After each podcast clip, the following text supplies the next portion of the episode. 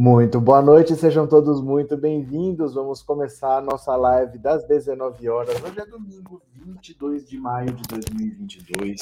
É o último ano da triste era Bolsonaro.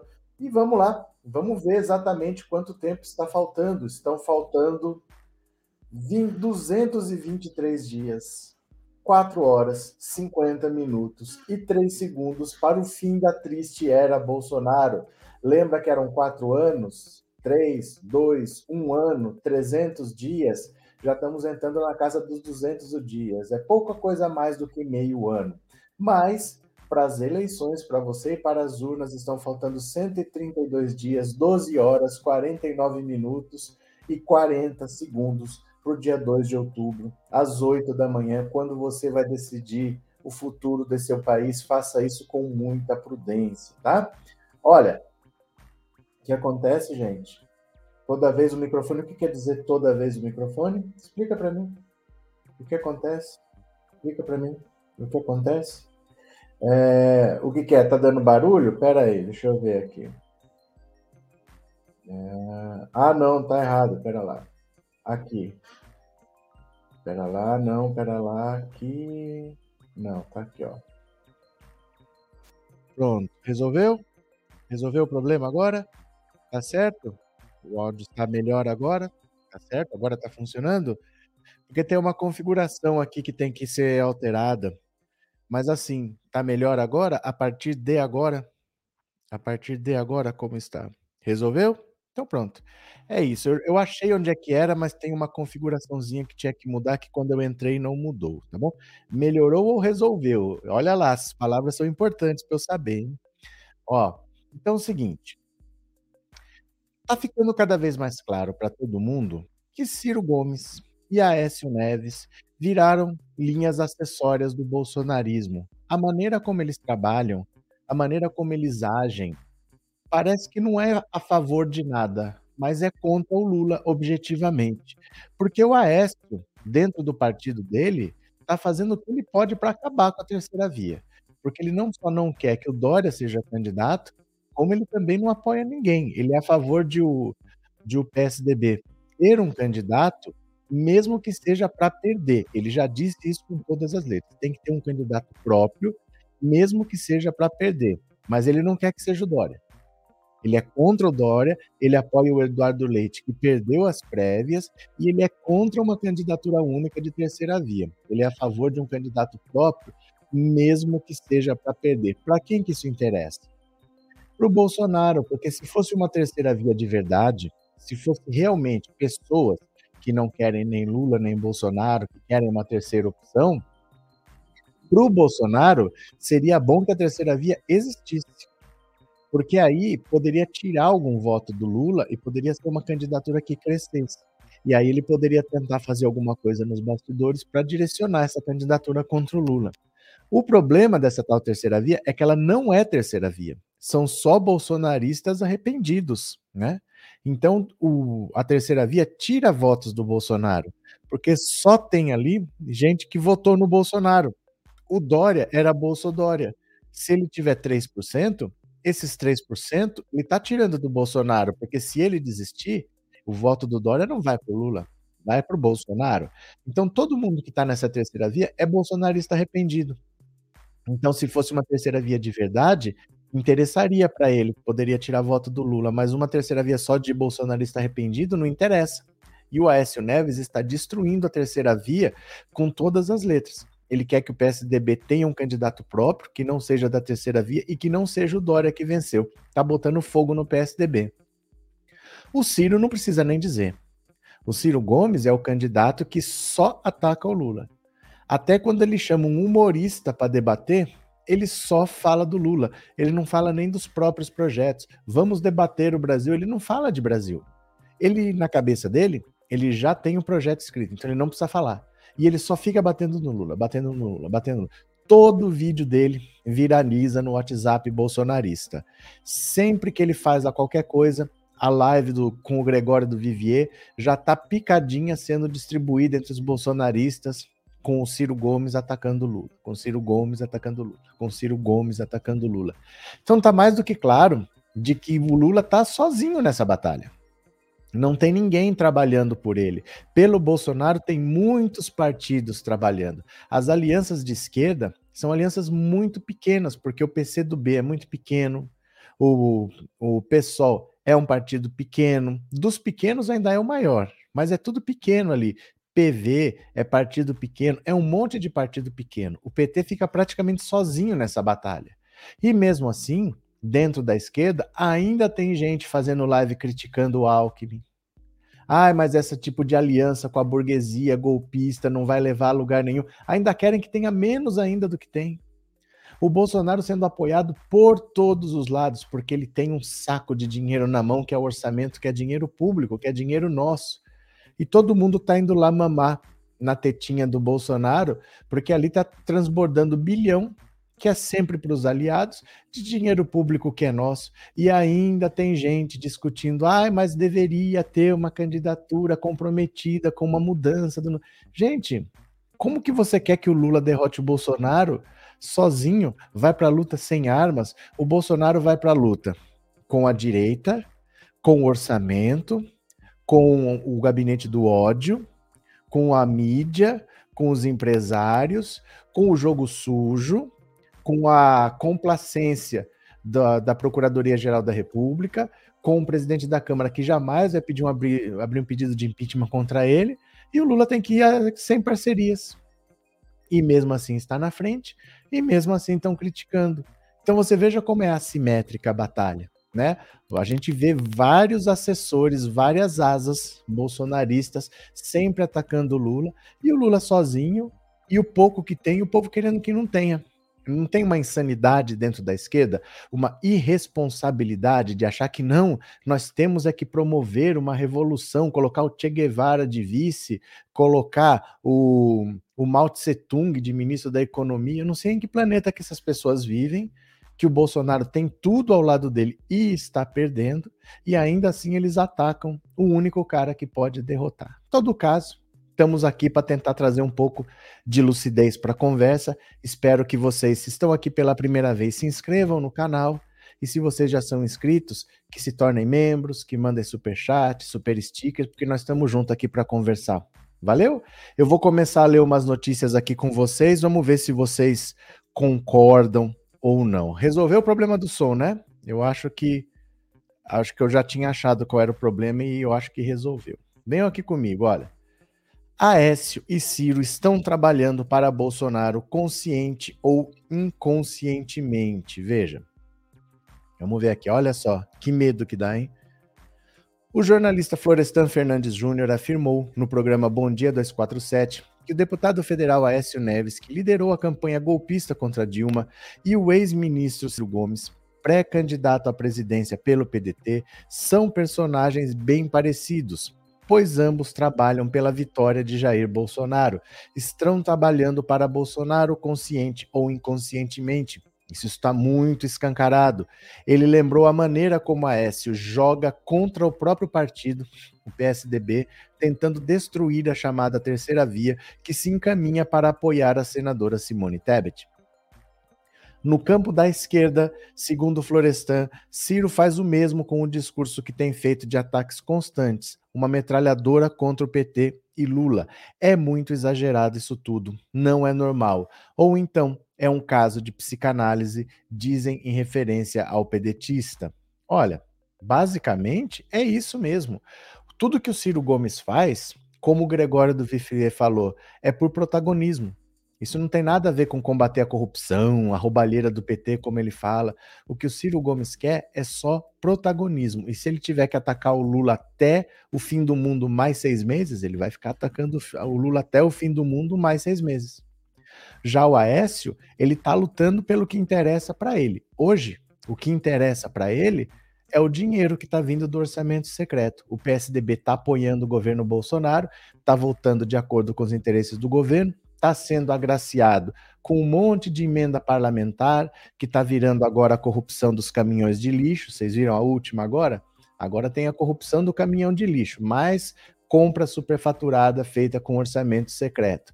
E o PSDB está recebendo dinheiro para caramba, porque quem apoia está recebendo dinheiro. Em ano eleitoral é muito bem-vindo, porque eu vou abastecer meu município lá de coisa, vou lá tirar um monte de foto pelas coisas que eu estou fazendo no meu município e vou tentar me reeleger no fim do ano com a, o dinheiro do partido para fazer campanha, mais essas emendas que já levaram dinheiro para lá. A pior coisa desse orçamento secreto é que você tem, é, vamos dizer, 30 bilhões de reais na mão do Arthur Lira para ele distribuir como ele quiser, porque chama orçamento secreto, porque você não sabe para quem vai. Funciona assim. Existem as emendas ao orçamento a que o parlamentar tem direito. Então, cada deputado tem mais ou menos entre 4 e 5 milhões de emendas no orçamento que ele pode falar: olha, o meu eu quero que vá para tal lugar para fazer tal coisa. Aí sai do orçamento para aquele parlamentar mandar para o município. Sai no nome dele, você sabe, ele pegou para onde que ele mandou, passou pelo processo todo legal que tem que passar, quando que chegou, como que foi usado. Você rastreia esse dinheiro, porque é uma emenda parlamentar. Sai no nome do parlamentar e você sabe quem que mandou. As emendas do relator, que são 30 bilhões, não aparece o nome do deputado, porque em tese não é de deputado nenhum.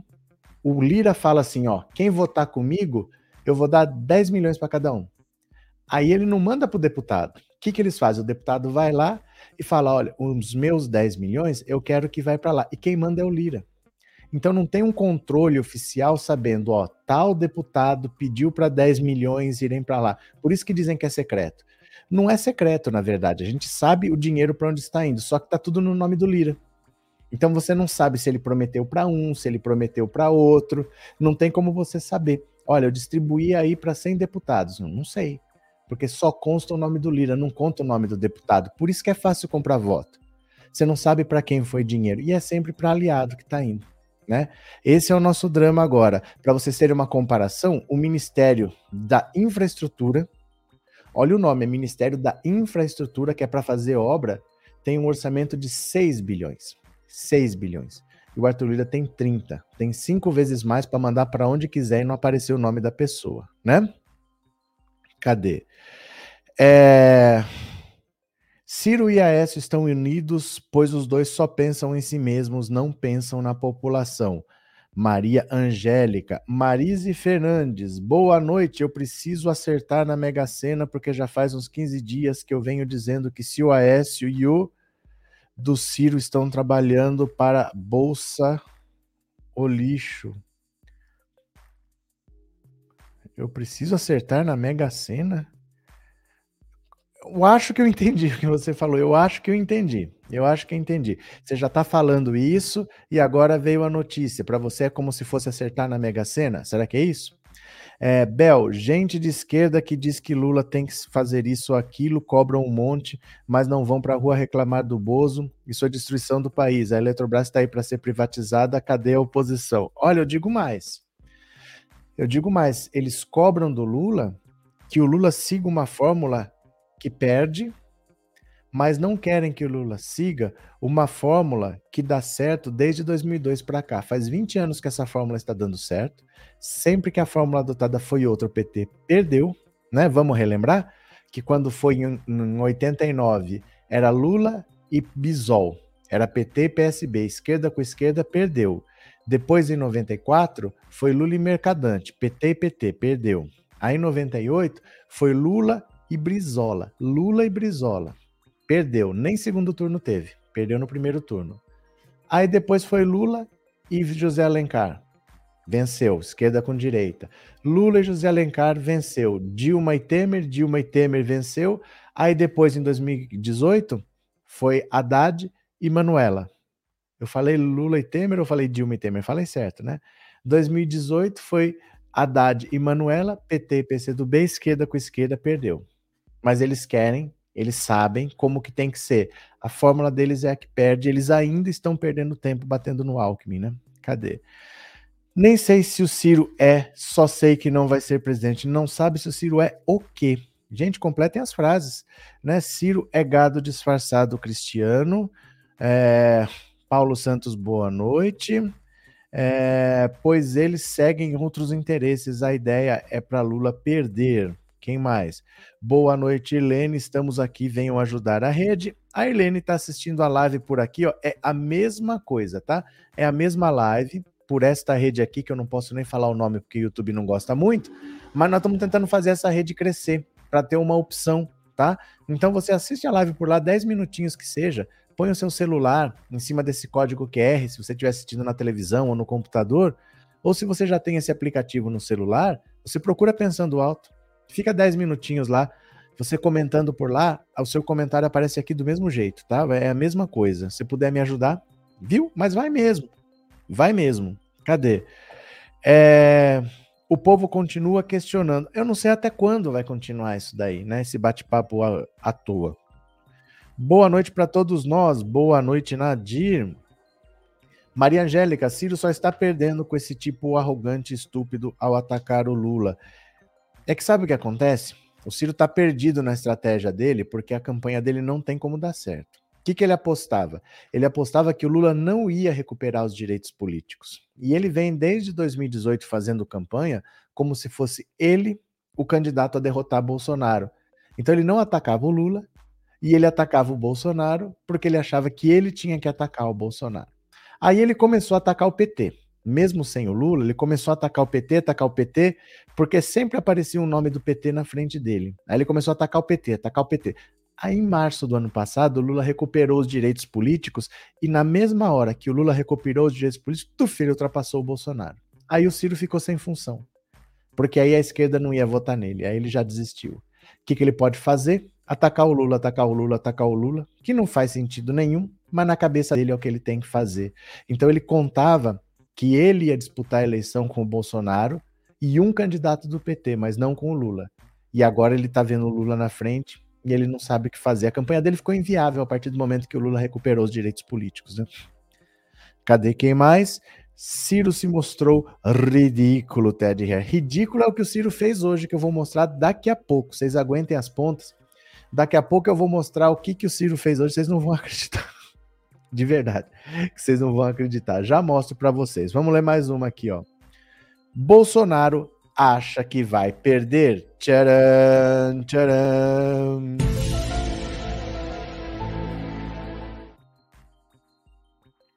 Jair Bolsonaro tem um palpite sobre o resultado da eleição presidencial desse ano. Ele acha que vai perder. Se não achasse, não estaria anunciando o golpe desde já. Não seria melhor para um golpista ser eleito legitimamente e só então iniciar a ofensiva contra as instituições? Ele tem sido, essa tem sido a regra entre os novos autoritários. Enquanto dá para vencer dentro das regras, eles fazem barulho, mas se mantêm na institucionalidade. É quando começa a perder que começam a radicalizar. Vejam a virada que fez Chaves depois de perder o plebiscito de 2007, por exemplo ou a invasão do Capitólio pela turma de Trump, que só passou a fazer sentido quando ficou claro que Trump perderia. Jair não tem naturalmente certeza de que vai perder. Como já escreveu o mestre Jânio de Freitas, pode estar tentando um golpe agora para se precaver de ter que tentá-lo já derrotado nas urnas.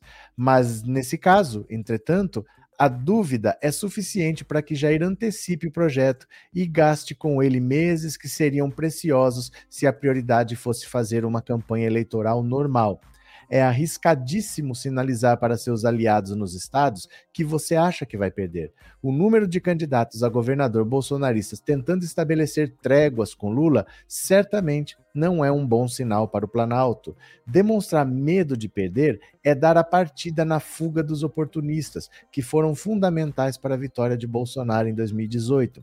Sua disparada de final de primeiro turno só aconteceu quando os aliados de Alckmin perceberam que o PSDB ia perder. Na mesma hora, migraram em massa para Bolsonaro, levando com ele máquinas políticas locais importantes.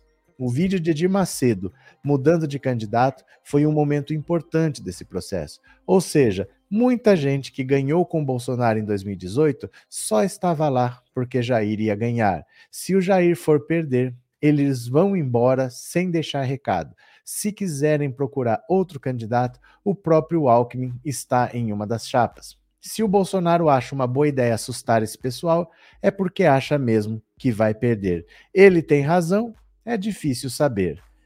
Sua situação não é muito confortável, continua atrás nas pesquisas, estagnado há algumas semanas. Seus índices de aprovação são piores do que os dos presidentes que se reelegeram. A inflação segue alta e não há nenhuma perspectiva de boas notícias vindas da área econômica. Não sabemos se o efeito do Auxílio Brasil já está precificado nos números atuais. Por outro lado, Bolsonaro tem a máquina do governo na mão, dinheiro e cargos para distribuir. Graças a isso, acaba de conquistar de uma grande vitória política, a destruição da terceira via. Diante desse quadro, os analistas políticos ainda evitam cravar o resultado da eleição, mesmo quando atribuem favoritismo a Lula. Jair Bolsonaro vai mais longe e já aposta que vai perder. Por isso, já anuncia seu golpe, correndo o risco de que sua profecia se autorrealize. Pessoalmente, eu estaria mais feliz com o pessimismo de Bolsonaro se seus diagnósticos como presidente não tivessem se revelado tão desastrosamente errados. Espero que Bolsonaro seja melhor analista eleitoral do que foi presidente da República. Tomara que nessa você esteja certo, Jair. Seria a primeira vez. Vixe! Ó, é basicamente o seguinte: para Bolsonaro, se ele achasse que ele vai ganhar, ele não tinha por que tentar golpe. Porque se ele vai ganhar, ele não tem dessa. Vamos ganhar, eu tenho favoritismo. Por dentro, eu indico mais dois ministros para o STF. Aí eu já tenho dois, com mais dois são quatro. Né? Assim que aposentar o Lewandowski e a Rosa Weber, se eu acho que eu vou ganhar, eu já conto que eu vou ter quatro juízes. Aí eu vou extinguir, eu vou revogar a PEC da Bengala, que aumentou a idade de aposentadoria de 70 para 75. Eu faço voltar para 70. E aí, três ministros estouram a idade, se a idade cair para 70 é, Gilmar Mendes, a Carmen Lúcia e o Fux. Aí eu indico mais três. Aí ele tem sete ministros do Supremo. Ele indica ministro do STJ, o Procurador-Geral da República. Ele bota dinheiro na eleição do Arthur Lira. Se ele soubesse que ele ia ganhar, ele faz tudo dentro da lei e aí não tem o que fazer. Se ele vai enchendo todo de bolsonarista e ele é o presidente, não tem o que fazer. Ele só tenta o golpe, só fala de golpe toda hora porque ele sabe que ele vai perder. Então, tá mais do que claro para todo mundo o desespero do Bolsonaro. E aí fica difícil ele ter um golpe. Quanto mais ele fala de golpe, mais fica claro que não vai ter golpe. Porque é difícil ele ter apoio se ele sabe que ele vai perder. Quando achavam que ele ia ganhar, foi todo mundo em torno dele, por puro oportunismo por puro oportunismo, mas foi todo mundo atrás dele.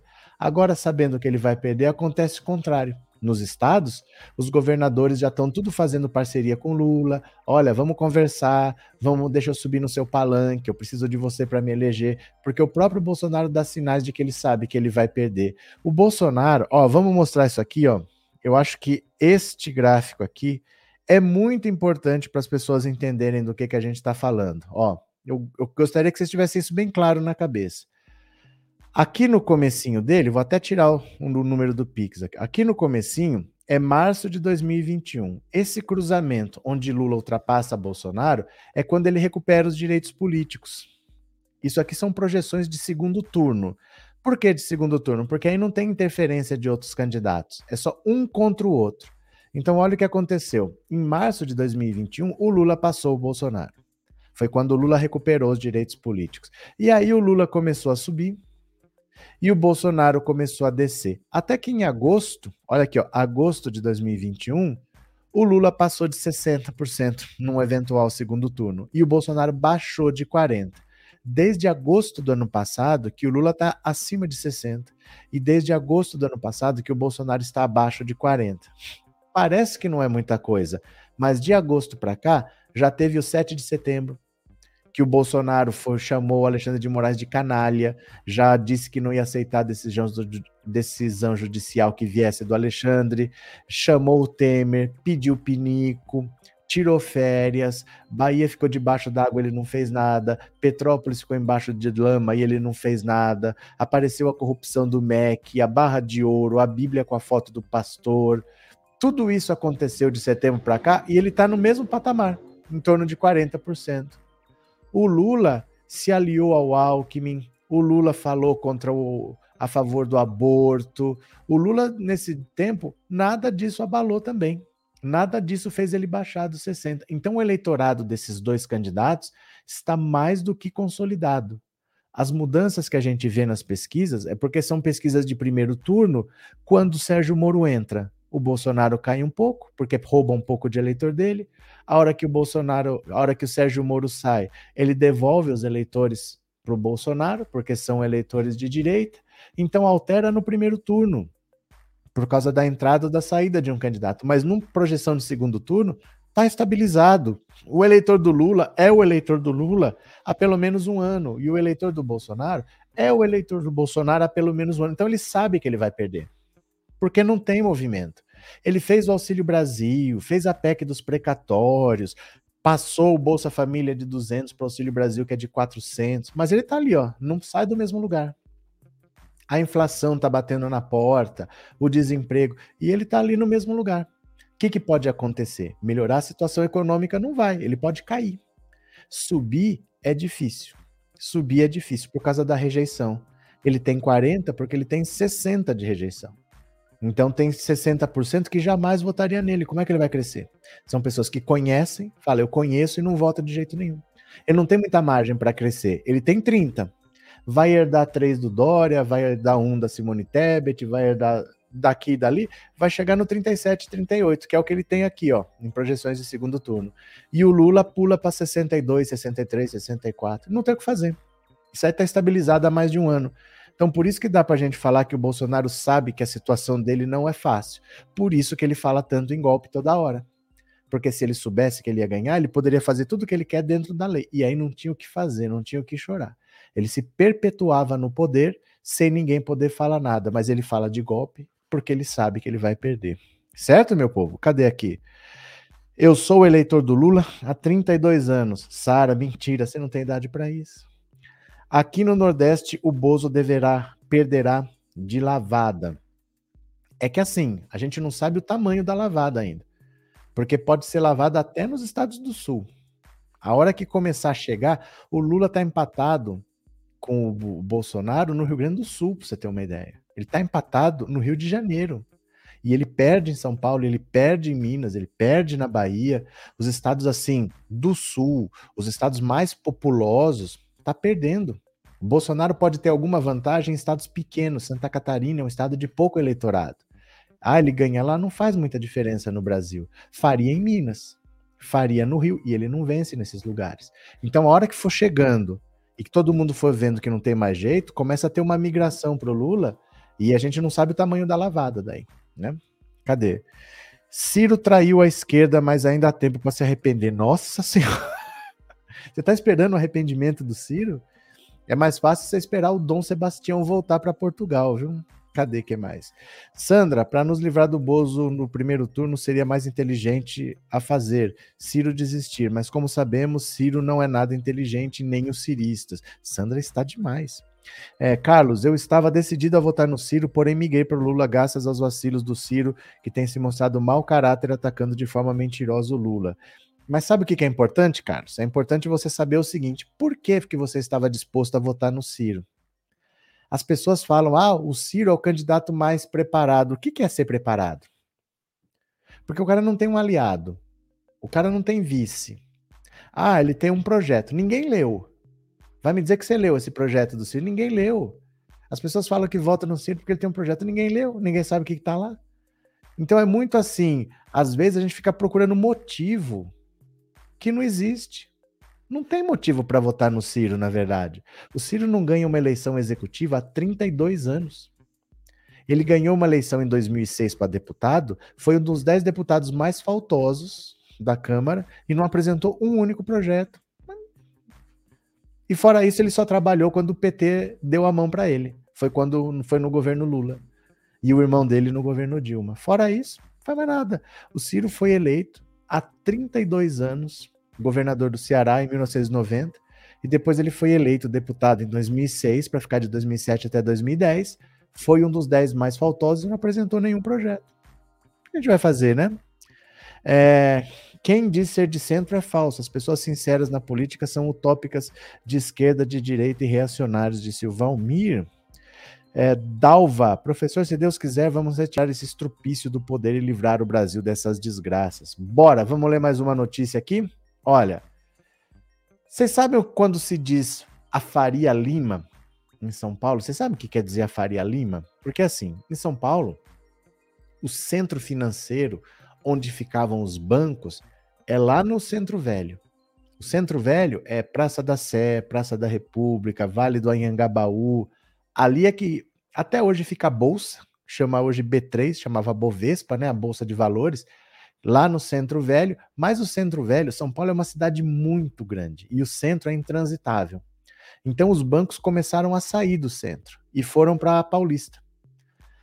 A Paulista é uma via muito importante de acesso também, mas ali tem manifestação, time vence, quer comemorar na Paulista. A Paulista também é um lugar complicado. Se você precisa entrar e sair, é complicado. Eles acabaram migrando para a Avenida Faria Lima, que foi duplicada, tá grande ali. O centro financeiro migrou para a Avenida Paulista. Então, quando você fala o que a Faria Lima pensa, quer dizer, é o maior centro financeiro do Brasil. É onde está o dinheiro, onde estão a sede dos bancos, onde estão os bilionários. Eles estão na Avenida Faria Lima, que seria é um dos centros financeiros de São Paulo, né? O Centro Velho, a Paulista e a Faria Lima. Então dá uma olhada aqui agora. Que, que pensa Faria Lima sobre golpe? Olha, Faria Lima não teme golpe, mas dá tumulto bolsonarista como certo. Sabe um negocinho igual do Capitólio? Igual do Trump? Isso daí eles já dão com certeza que vai acontecer. Um arguto observador da Faria Lima, integrante do conselho de administração de um dos maiores bancos do país, diz que o mercado considera improvável que haja algum tipo de golpe daqui até outubro, sob o modo que for, mas avalia que a possibilidade de haver tumulto causado por Jair Bolsonaro e seus aliados diante de uma derrota é um risco concreto. Segundo um conselheiro, é, o mercado entende não haver clima nem dentro nem fora do país para uma ruptura institucional, o que de fato não existe. Mas, de acordo com esse mesmo conselheiro, é dado como certo algum episódio no estilo do que ocorreu no Capitólio americano, quando Trump insuflou seus apoiadores a invadirem o Congresso para pressionar os parlamentares contra a aceitação dos resultados nas urnas. Aqui, claro, isso ocorreria em meio à recusa de Bolsonaro em aceitar o resultado de uma derrota. Só uma reedição brasileira do que aconteceu nos Estados Unidos já seria, na avaliação dele, terrível para a já combalida imagem do país lá fora. É, é que assim, nada pode piorar a imagem do Brasil, um Brasil que está nas mãos de Bolsonaro. Não tem como você querer, ai, não vamos prejudicar a imagem do Brasil. Cara, seu presidente é o Bolsonaro, não tem muito como fugir disso, né?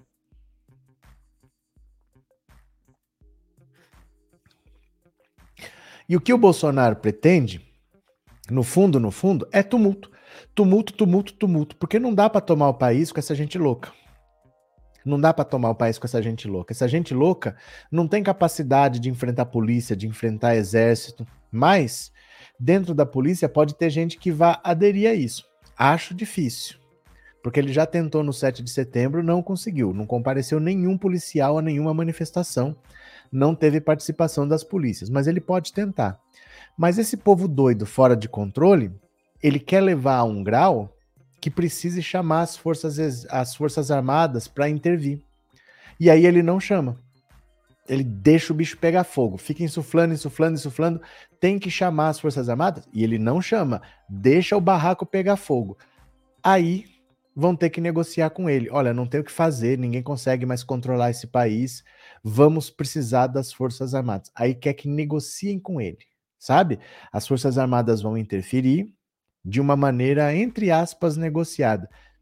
Não tem muita chance disso acontecer. É a hipótese com a qual ele joga, mas não tem muita chance de acontecer. O bolsonarismo ele tem um, um alto grau de covardia. São muito valentes nas redes sociais. Tinha um, um perdido, um, um perdido chamando pessoas no Instagram para ir para a porta do casamento do Lula. Esse cara devia estar tá preso, não devia estar tá casando, venham para cá. Só ficou ele lá.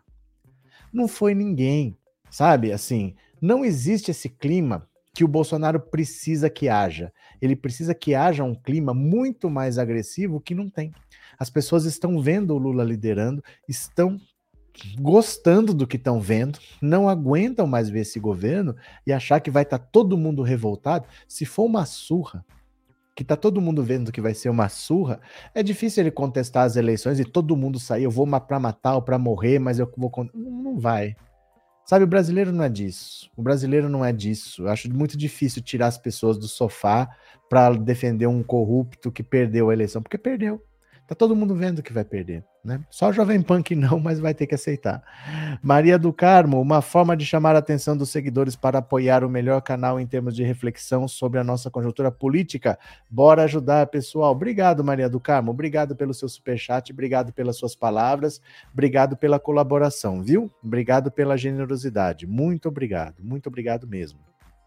Solange, quem gosta de PT é querer ficar ganhando migalhas, porque não vejo nada pior do que ladrão corrupto no poder. Pessoas loucas é quem queima estátua, joga fogo em jornalistas, queima pneus, vocês são estranhos. Olha, me dá um alívio você falar que eu sou estranho. Porque só me falava uma pessoa como você achar que eu sou uma pessoa bacana. Aí eu ia ficar preocupado. Se você falasse que eu era legal, eu ia ficar preocupado, porque você é bolsonarista. É sério que você apoia um corrupto como Jair Bolsonaro? Você fala como é que é? é não vejo nada pior do que ladrão corrupto no poder. Acorda, minha filha. Acorda. Sabe quem que vai dar o recado para você? Ó, quem vai dar o recado para você é o Dória. Quer ver, ó? Deixa eu pegar aqui. Quem vai dar recado para você é o Dória. Quer ver? Cadê, cadê, cadê? Aqui, ó. Isso é para você, ó. Solange. Por que, que você veio aqui, rapaz? Por que, Solange? Vai pra sua casa. Vai pra casa. Vai lá, vai engraxar a bota do Bolsonaro. Aê! Seu bobão. Seu bobo. O que, que ele merece agora, esse rapaz aqui? Uh... Vai para sua casa, seu bobo. Seu bobão. Bobo. Ai, o, o ele tem um carisma, né? Ele inflama as pessoas, assim. Quando ele tá revoltado, ele fala, seu bobão. Seu bobo. seu bobão. Ai, ai, Bozo acha que vai conseguir dar o golpe do mesmo jeito que o Jânio Quadros, é? É muito difícil isso, sabe? O, o brasileiro, ele não gosta de confronto, o brasileiro gosta de conversar. O brasileiro, às vezes, ele tem direito, ele tem que ir para cima, mas ele fala: não, não vamos brigar, não, não tem necessidade disso tudo. Achar que vai todo mundo sair para se matar para defender o Bolsonaro, bem fora, né? Será que é verdade que o Ciro colaborou com a quebra da Gurgel a levar a única empresa brasileira de automóveis? É verdade. É verdade, é verdade. Porque ele tirou os subsídios que a empresa teria, né? PT vai perder de novo o Bolsonaro. Tem, olha, mas como é difícil entender. É PT vai perder de novo ou é de novo Bolsonaro? Como essa galera não articula Lé com Cré? Mas sabe o que, que é isso? É medo do comunismo, ó. Tem medo do comunismo são os latifundistas, são os monopolistas, são os colonialistas, enfim, os parasitas. São os latifundistas, são os monopolistas, são os colonialistas, enfim, os parasitas. São os latifundistas, são os monopolistas, são os colonialistas, enfim, os parasitas.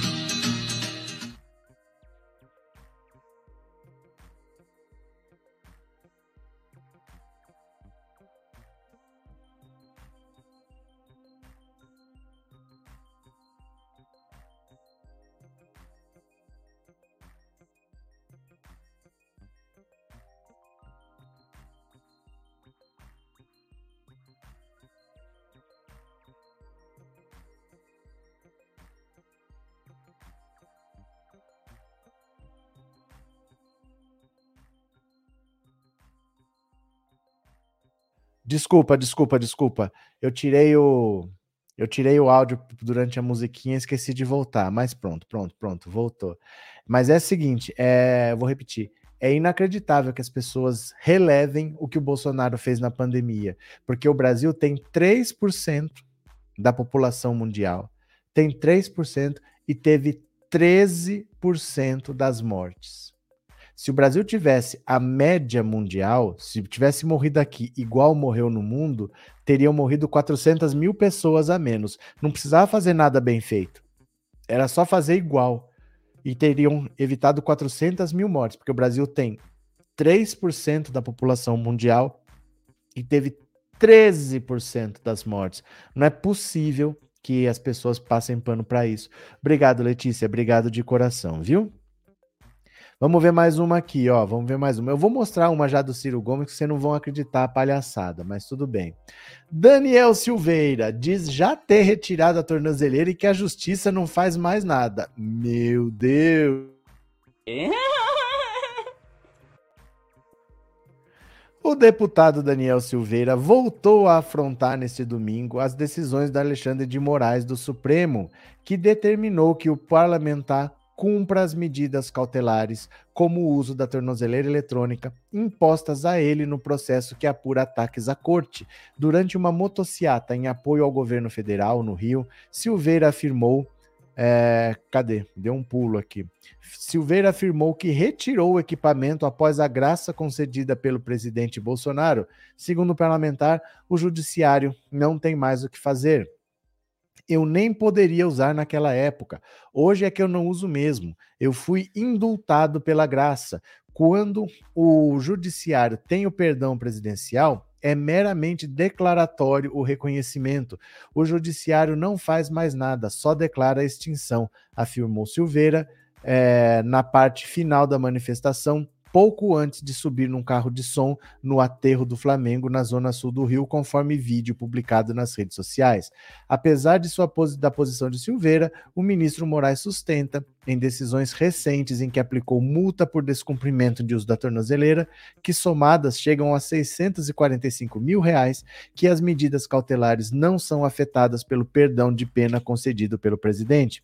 O decreto de indulto presidencial será analisado em sede própria, e enquanto não houver essa análise e a decretação da extinção da punibilidade pelo Poder Judiciário, a presente ação penal prosseguirá normalmente, inclusive no tocante à observância das medidas cautelares impostas ao réu Daniel Silveira e devidamente referendadas pelo plenário desta Suprema Corte. Na quinta, Moraes determinou ainda o bloqueio de bens e imóveis do bens móveis e imóveis, até os carros do deputado. Na decisão, o ministro afirma que a medida tem como objetivo garantir o pagamento das multas por desobediência às restrições impostas a ele.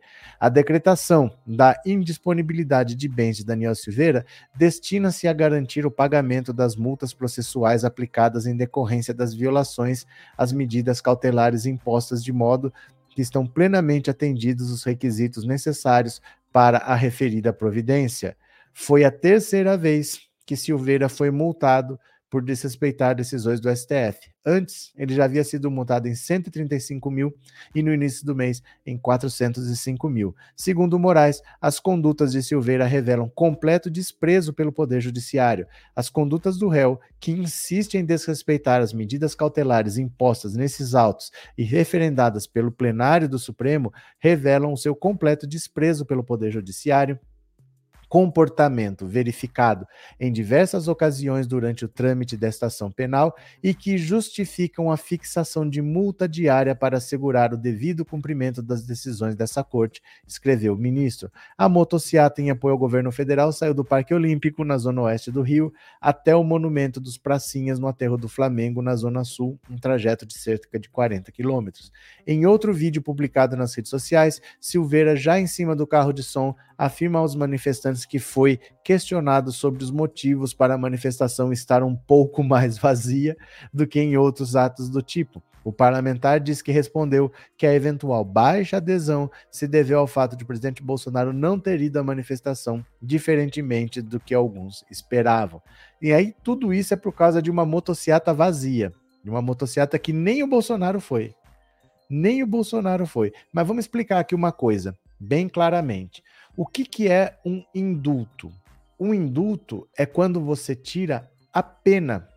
Então, por exemplo, a pessoa está presa, ela está condenada a ficar presa ali 10 anos. Aí você fala: olha, não tem necessidade de você ficar aí, não. Você pode ir para casa. Você tira só a restrição de liberdade. Se você tem que pagar multa, tem que pagar multa. E se você tem, é, por exemplo, perda de mandato, perde o mandato. Então, Daniel Silveira, de qualquer jeito, valendo ou não o indulto, ele condenado, ele perde o mandato. E ele, indultado, ele perde o mandato também, porque ele foi condenado à perda do mandato. A multa, com indulto ou sem indulto, ele vai ter que pagar a multa de qualquer jeito. E a parte da liberdade, primeiro, ele tem que ser condenado. Ele ainda não foi condenado. Então o processo dele ainda cabe recurso, não finalizou. Já teve o julgamento, mas você pode apresentar um recurso, ainda tem prazos legais. O processo ainda não acabou. Quando o processo acabar, você publica o acórdão, que é a decisão final, pronto, agora aqui acabou. Aí nós vamos ver se ele foi indultado ou não. Aí o, o STF vai se reunir e vai votar se aquele indulto vale ou não, porque você tem que sempre respeitar o princípio da moralidade, o princípio da impessoalidade, o princípio da economicidade. A administração pública não pode ser o que dá na minha cabeça. Eu não posso chegar aqui, ó, eu tenho o direito de dar indulto? Tenho. Eu vou indultar toda a cúpula do PCC. Eu não posso fazer isso porque isso vai contra o princípio da moralidade. Né? Então tenho certos limites para fazer. E o STF que vai decidir se o indulto vale ou não. Quase certeza de que não vai valer. Que eles vão derrubar o indulto e não vai valer rigorosamente nada. Então todas essas multas aí, ó, que ele está sendo condenado, ele vai ter que pagar. Ele está fazendo graça, achando que o Bolsonaro vai socorrer ele. Todo mundo fala, a multa não é afetada, porque o processo não acabou, o indulto não está valendo. O processo dele sequer acabou. Ele não está condenado oficialmente ainda, porque o processo não acabou. Então o indulto não vale. Tudo que o Moraes está falando é antes dele ser condenado, ainda vale. E ele é obrigado a usar a tornozeleira. Se ele não usar, é multa. E dane-se. Agora, até os carros dele estão bloqueados no Detran. Eles vão confiscar tudo: casa, carro que ele tiver, empresa, se ele tiver, for atrás de tudo, né? Silveira tá louco para ir preso para não pagar as contas do cartão de crédito, que dirá as dívidas que ele tá sem grana para a conta bancária bloqueada. Advogado então tá lascado. É, porque assim, ele não é um cara rico. Ele era cobrador de ônibus, passou a ser policial e de policial virou a deputado. Em 2018, quando ele foi candidato, ele não declarou nenhum bem. A declaração de bens dele em 2018 não tinha nenhum bem. Aí ele disputou a eleição. Então o que ele tem é o que ele conquistou desde que ele é deputado. São três anos e meio só. É pouca coisa. A multa já está nos 800 mil reais, porque esses 600 é só por não usar a tornozeleira. Mas quando ele foi condenado, ele foi condenado a oito anos e nove meses de prisão, mais 200 mil de multa. Ainda tem 200 lá que não está nessa conta, porque o processo ainda não acabou. Mas ele já tem quase um milhão devendo, ele não tem esse dinheiro todo. E ele tem que pagar advogado, ele vai ter um monte de custo para pagar aí. Ele tá ferrado esse cara. O Bolsonaro usou ele para fazer graça pro gado e já percebeu que o efeito morreu ali. O que ele podia tirar eleitoralmente, ele já tirou. Já largou o cara. O Bolsonaro não fala mais do Daniel Silveira. E ele tá achando que o Bolsonaro vai socorrer. Bolsonaro vai socorrer os filhos, se precisar, não o Daniel Silveira, né? É, então, era melhor sem um indulto. É, o indulto foi o Bolsonaro que inventou. O indulto não é da regra do jogo. O Bolsonaro inventou essa história de indultar. Você entendeu? O Bolsonaro quis complicar a história com o indulto, mas não vai servir para ele. Não vai servir, porque não é para esse tipo de caso. Como que funciona? Se fosse uma pessoa assim, por exemplo, olha o Paulo Maluf. O Paulo Maluf tem 90 anos e tá com câncer e tá com mal de Alzheimer em estado avançado. Os advogados dele solicitaram: a gente quer pedir um indulto humanitário, porque ele está no fim da vida, ele já está meio fora de si, está com Alzheimer, tem câncer. A justiça negou. A justiça não quis indultar o Paulo Maluf. Então, quando você tem um motivo que você fala, esse cara não representa risco para a sociedade, ele já cumpriu uma parte da pena, ele está com uma saúde debilitada, ele não tem esperança de vida. Quando é um caso desse, a justiça pode analisar um indulto, mas é um cara que não é mais ameaça para ninguém. Hoje ele não é mais, entendeu? O Daniel Silveira, se deixar ele na rua, ele vai aprontar. Então ninguém vai aceitar esse indulto dele, a justiça não vai aceitar. Aí, vamos ver no que vai dar, né?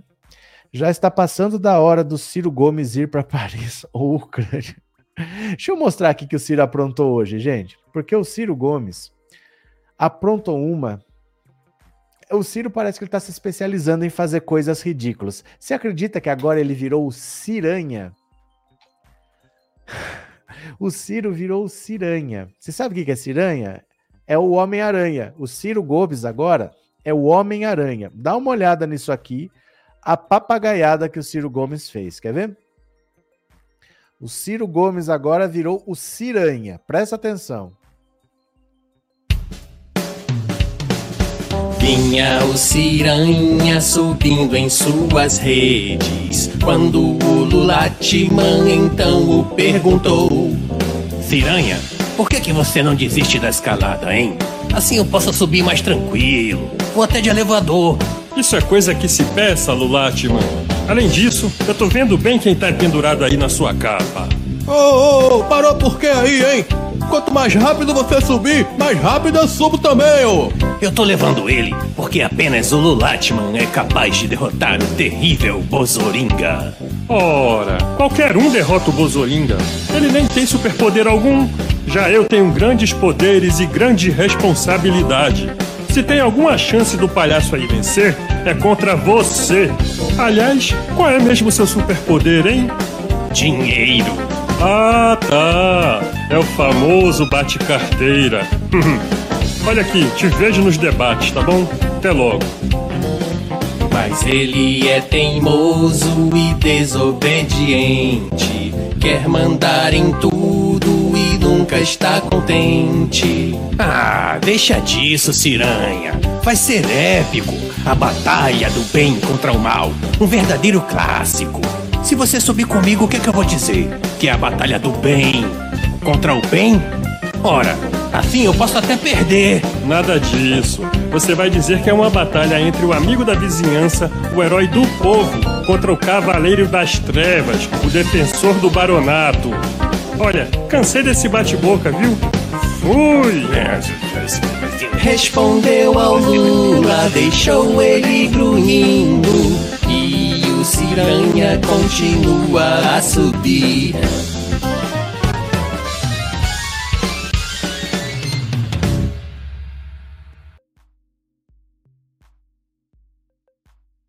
É de verdade, assim. Ele é. Gente, isso tudo custa dinheiro, tá? Isso tudo custa dinheiro. O PDT tá vendo onde o Ciro Gomes está jogando dinheiro do partido e estão vendo assim: Ciro, faz quatro anos que você tem 6%. E você disse que até novembro tinha que ter 15, até março você tinha que ter 15, aí até maio você tinha que ter 15, e você não sai dos 6%. Para onde vai Ciro Gomes? Não vai para lugar nenhum, tá mais do que óbvio disso, só que essas coisas custam dinheiro. Agora o Ciro Gomes é o Ciranha. Vocês percebem o ridículo que tá caindo o Ciro Gomes? O próprio partido é contra ele. Porque isso tudo custa dinheiro. É uma das coisas mais ridículas que eu já vi. Chamando o Lula para o debate, não conseguiu debater com um comediante. Saiu do sério com um comediante. Por que, que o Lula vai se dispor a debater com um cara desse? Não dá para acreditar, de verdade, assim. É, e tem gente que acha que o Ciro é o cara mais preparado, porque o Ciro Gomes tem um projeto, nunca leu o projeto, e tudo que o Ciro Gomes demonstra é que ele não tem preparo para rigorosamente nada.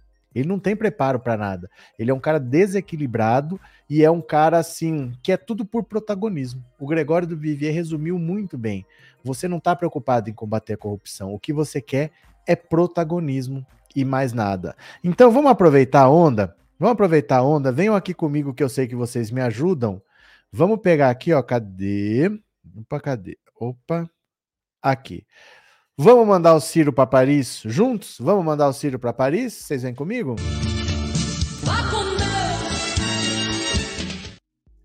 Vamos mandar o Ciro para Paris. Vamos lá, ó. A gente vai para o Twitter agora. Vamos lá comigo? Vocês me acompanham? Ó, vamos twittar aqui o um negocinho, ó.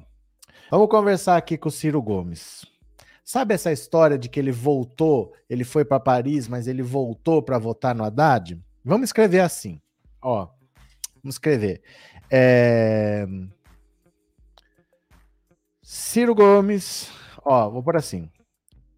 Não importa se Ciro Gomes voltou de Paris para votar, opa, para votar em Haddad. Uma andorinha não faz verão. Um voto sozinho não faz democracia? Ah, o que faz democracia é a luta coletiva. E Ciro optou por fugir para Paris e abandonar o povo brasileiro. Hashtag nunca esqueceremos. Hashtag Paris Mon Amour. Hashtag Desiste Ciro. Olha, sobrou zero caracteres, ó. Um caractere. Vamos ver se está certo aqui. Não importa se Ciro Gomes voltou de Paris para votar em Haddad. Uma andorinha não faz verão. Um voto sozinho não faz democracia. O que faz democracia é a luta coletiva. E Ciro optou por fugir para Paris e abandonar o povo brasileiro. Hashtag nunca esqueceremos. Hashtag Paris Mon Amour. Hashtag desiste Ciro. Aê! Pronto, tuitamos. Aqui vou mandar o link para vocês, vocês já sabem o que, que vocês fazem, né? Vocês vão lá para o Twitter, vocês clica nesse link aqui que eu estou mandando para vocês, ó, clica nesse linkzinho aí, você vai para lá, põe hashtag Desiste Ciro, vá nos outras postagens, tá cheio de cirista desesperado, responde para eles, rebate os argumentos, põe hashtag Desiste Ciro quantas vezes você puder, retuita, retuita com Desiste Ciro, dá like. Se você não tem um Twitter, faça, faça, ó, pensando alto RC, porque o Ciro já fez um vídeo respondendo ao nosso Desiste Ciro. Fomos nós que começamos, antes de Gregório do Vivier, antes, a gente que começou a encher o saco. Saiu no UOL, saiu na CNN, saiu no Valor Econômico. Então, nós estamos sendo vistos, tá? Nós estamos sendo vistos. Vamos lá. Paris t'attend, Ciro. Au revoir. Andressa, Paris te espera. Paris te espera. Tchau, tchau, tchau. Isso mesmo, Andressa. Até. Ciro Gomes é uma vergonha. Me arrependo de um dia ter votado nele. Só que não, esse pilantra nunca me enganou. Carlos Guerra. Quem mais? Sandra, obrigado pelo super sticker e obrigado por ser membro, viu? Muito obrigado. Valeu. Deixa eu ver se eu não perdi nenhum aqui. Acho que não. Acho que não. Pronto. Cadê? Ciro Gomes é uma vergonha. Essa que eu acabei de ler. Quero ver os ciristas darem conta dessa palhaçada agora, Mara Terceira. Só que tem um detalhe: o Ciro Gomes é muito melhor do que o tal do Bolsonaro, né? Em que sentido? Depende em que sentido. Bolsonaro tem 30% dos votos, o Ciro tem 6%. A candidatura do Ciro é irrelevante. O Ciro tá, ma tá mais perto de quem? Me responda você. Ele tá mais perto do André Janones ou do Bolsonaro? O que você quer que eu faça com esse seu detalhe aí? De que ele é melhor ou que ele é pior. Não faz diferença.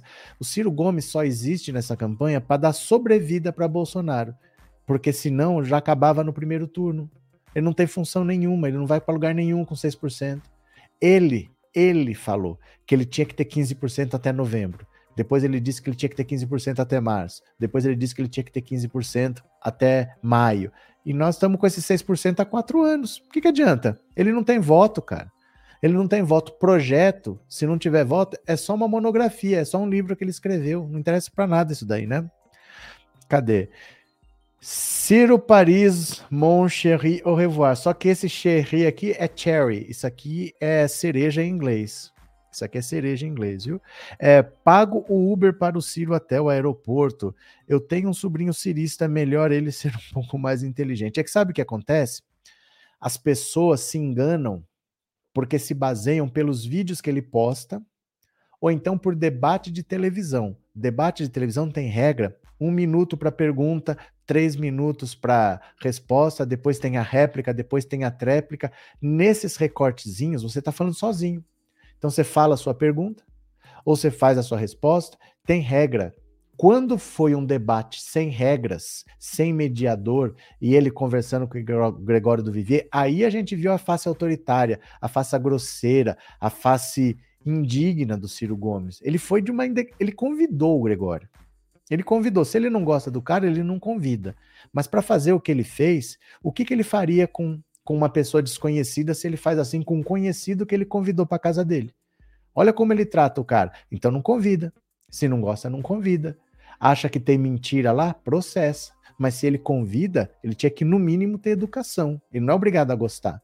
Mas ele convidou e ele é obrigado a ter educação. E nada disso ele conseguiu fazer direito. Né? Então, não é verdade que ele é bem preparado. Ele não tem preparo psicológico. Né?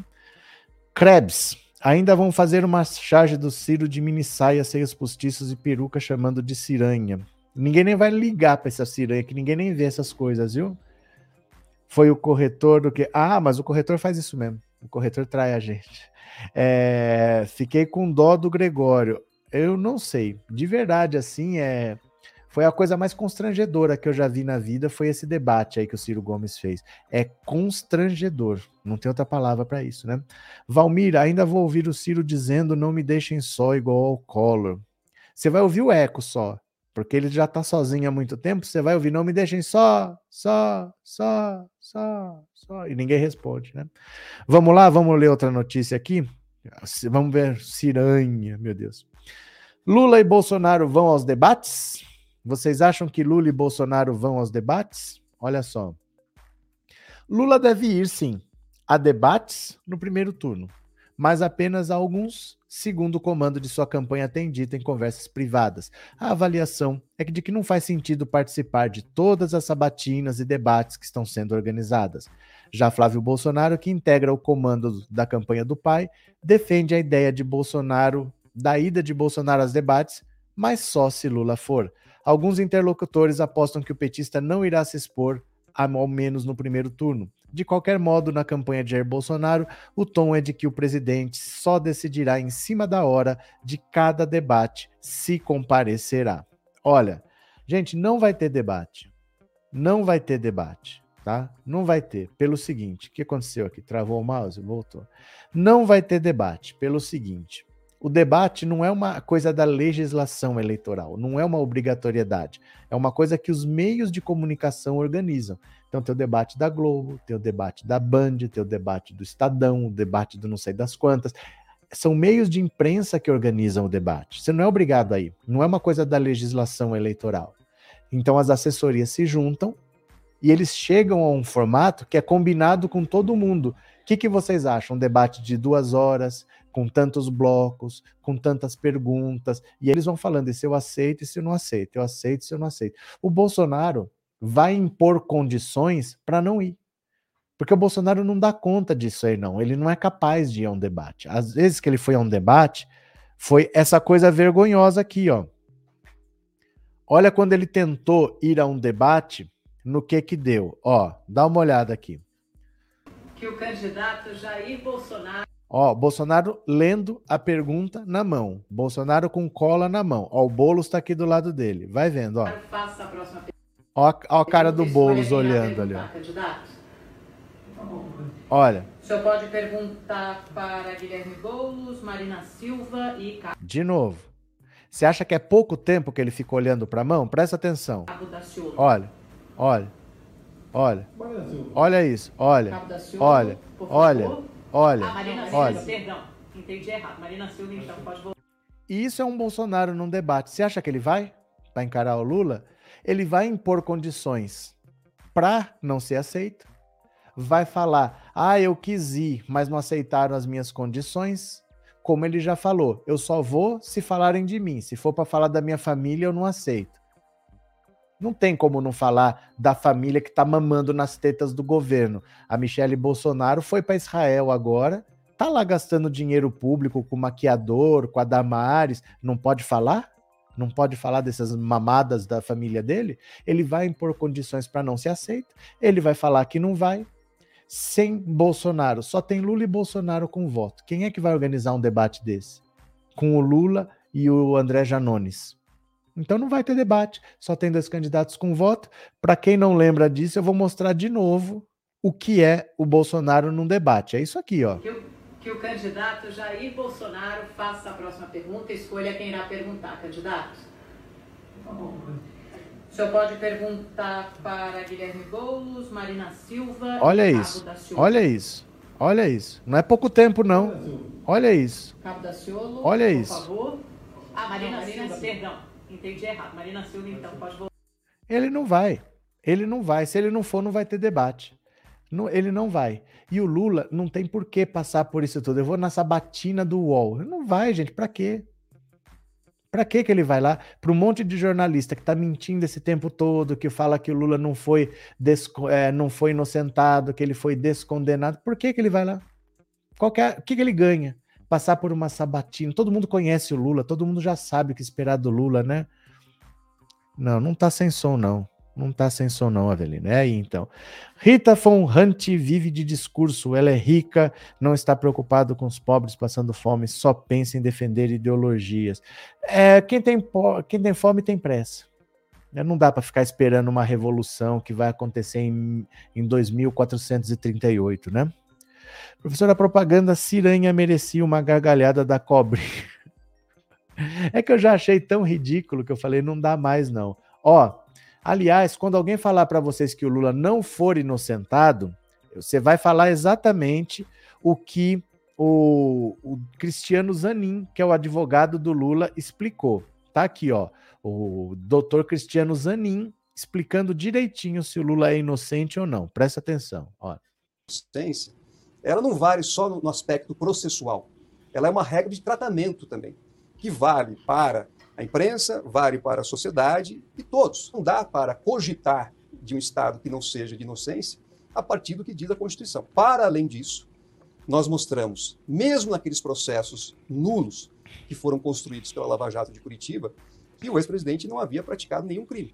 Nós fizemos essa prova. Não é sintomático você ver que em todos os casos em que o presidente Lula foi julgado fora da Lava Jato de Curitiba, ou ele foi absolvido, ou a acusação foi sumariamente rejeitada porque não tinha provas. Por que, que ele foi condenado em Curitiba apenas? Porque lá havia um juiz parcial que atuava em conluio com procuradores que estavam agindo de forma monolítica. O PowerPoint do procurador Dallagnol, ele acusava o ex-presidente Lula de integrar uma organização criminosa. E esta acusação, na verdade, não estava na esfera de atuação do procurador Dallagnol, estava em Brasília. E o ex-presidente, inclusive, foi absolvido dessa acusação. O juiz entendeu que havia motivação política na formulação da acusação e o Ministério Público sequer recorreu. Ou seja, é uma decisão definitiva transitada em julgado. Certo. Então vamos lá.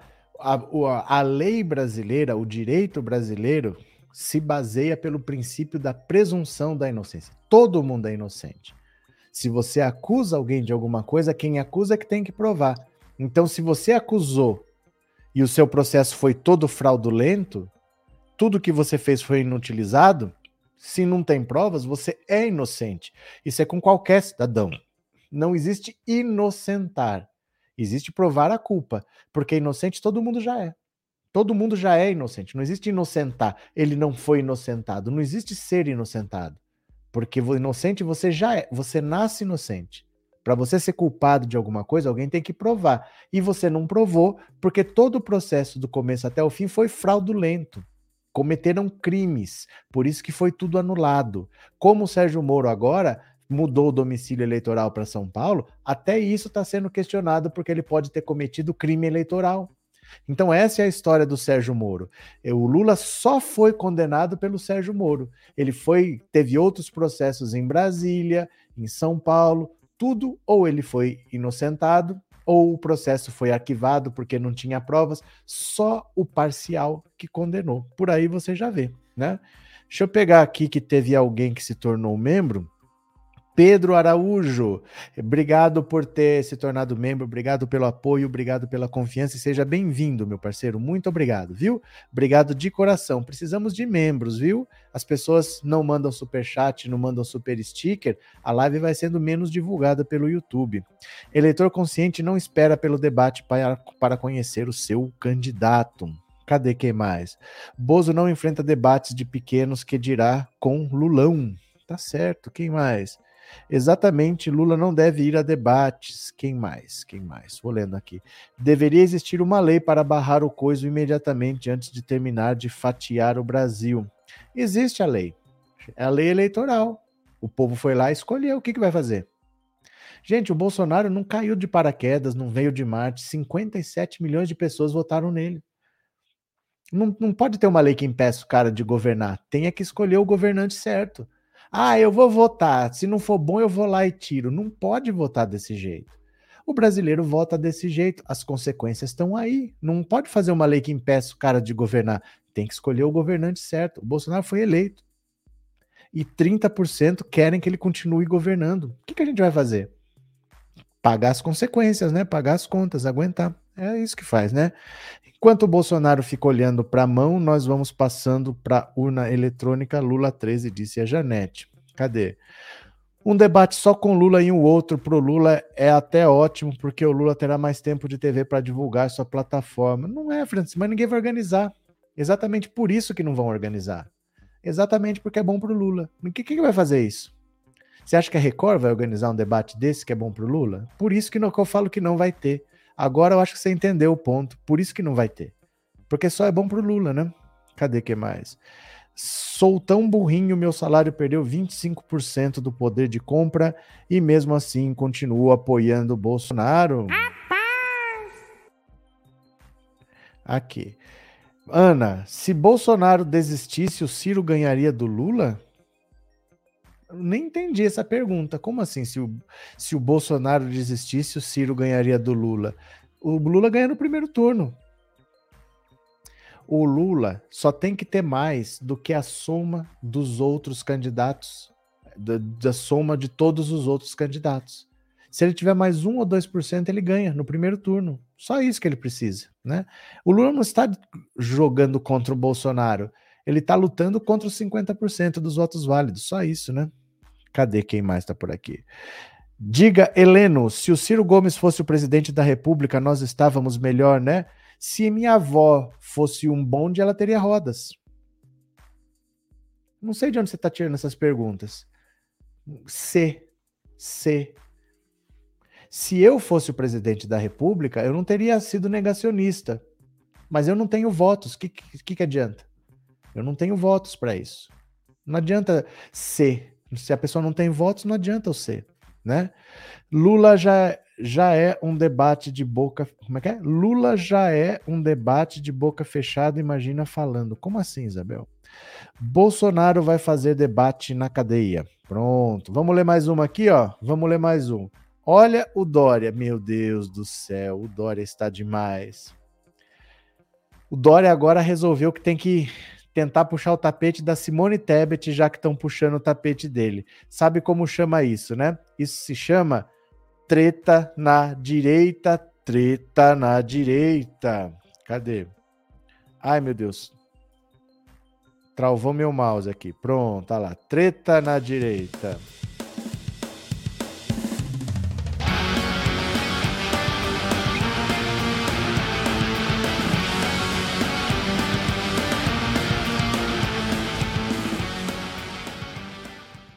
Olha a tretaça na direita que o Dória está inventando agora. Vamos ver aqui, ó.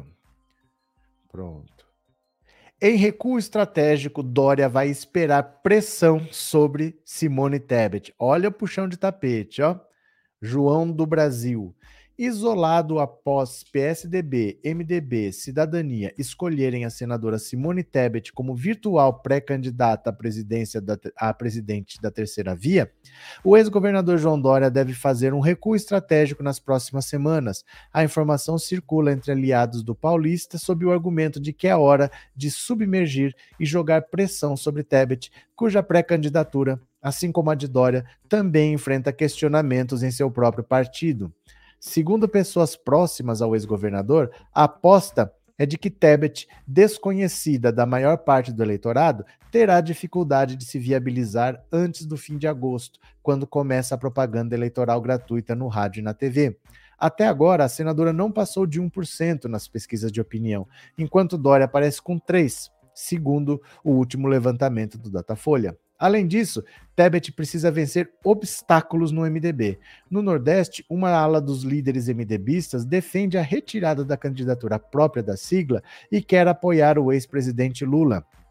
Em outras regiões, como Norte, Centro-Oeste e Sul, há lideranças que preferem o presidente Bolsonaro. Ainda assim, aliados de Tebet sustentam que a senadora tem apoio da maioria dos diretórios estaduais. A ala pró-Dória, no entanto, contesta essa tese e acredita que ela não terá o aval do partido. Olha, deixa eu falar aqui uma coisa para vocês. Todo mundo quer Simone Tebet. E Simone Tebet tem 1% dos votos. Por que que tá todo tudo esse monte de partido, PSDB, MDB, Cidadania? Por que eles estão fechando em torno de uma candidata desconhecida e que tem 1% dos votos? Veja só. Desde que apareceu o fundo eleitoral, que é o financiamento público da campanha, você não pode mais pegar dinheiro com o empresário. Você não pode ir atrás de doação. Você tem que fazer a campanha com o dinheiro público. E a lei exigia o seguinte: 30% das candidaturas obrigatoriamente tem que ser feminina. Então tinha uma cota de 30% para as mulheres e os partidos tinham que ter candidatas mulheres obrigatoriamente para poder disputar. Só que o dinheiro o partido distribui como quer. Então os partidos distribuíam dinheiro para os homens e as mulheres ficavam abandonadas porque eles já pegavam candidatas só para cumprir a cota. Nem era gente que queria mesmo disputar. Eram mulheres que eles pegavam, ó, oh, assina aqui que você é candidata, assina aqui, só para cumprir o número. E elas nem viam o dinheiro. O dinheiro ficava com os homens. Agora, essa eleição mudou. Obrigatoriamente, 30% das candidaturas são femininas. E, obrigatoriamente, 30% do dinheiro tem que ir para as mulheres. Então, olha a situação que aconteceu. Os homens que ficavam com tudo só vão ficar com 70. Aqueles 30 vão ter que ir para a mulherada. Então, eles dão esse dinheiro como perdido. A não ser que peguem uma mulher para ser candidata à presidência da República, em vez de gastar o dinheiro dos homens, os homens vão lá, tudo ser candidato a deputado, pega o dinheiro para vocês, gasta o dinheiro da cota feminina com uma candidata mulher, a Simone Tebet sabe que não vai vencer, mas ela está projetando para daqui quatro anos ser uma figura nacional. Então ela vai usar o dinheiro da cota feminina para fazer a campanha dela. O PSDB não tem uma mulher com esse perfil, o Cidadania não tem uma mulher, o MDB tem. Então eles se juntam ali, usam as cotas femininas para fazer a campanha dela. Ela se mostra para o Brasil, ela se apresenta para todo mundo e eles não gastam o dinheiro dos homens. Porque hoje, para você ter uma candidatura como Dória, o dinheiro que eu gasto com o Dória é o dinheiro que eu não estou gastando com o deputado. Para eu fazer uma campanha, por exemplo, do Luciano Bivar, o dinheiro que gasta com ele, eu não vou gastar com o deputado. Mas o Bivar é presidente do União Brasil. Ele não quer ser eleito. Ele não vai gastar dinheiro. Ele só vai fazer horário eleitoral gratuito falando do partido. Porque ele quer é ter a chave do cofre, elegendo um monte de deputado, o partido recebe dinheiro e ele, como presidente, administra o dinheiro. Ele não quer ser presidente. Então ele não vai gastar. O Dória quer ser presidente. Então ele quer gastar dinheiro dos homens e aí não interessa. Vocês entenderam qual que é o jogo? É dinheiro. A Simone Tebet só interessa porque ela é mulher. Porque eles não querem gastar o dinheiro dos homens. Eles não querem gastar o dinheiro. Os homens do MDB não querem gastar o dinheiro deles em campanha para presidente, porque eles sabem que não vão ganhar.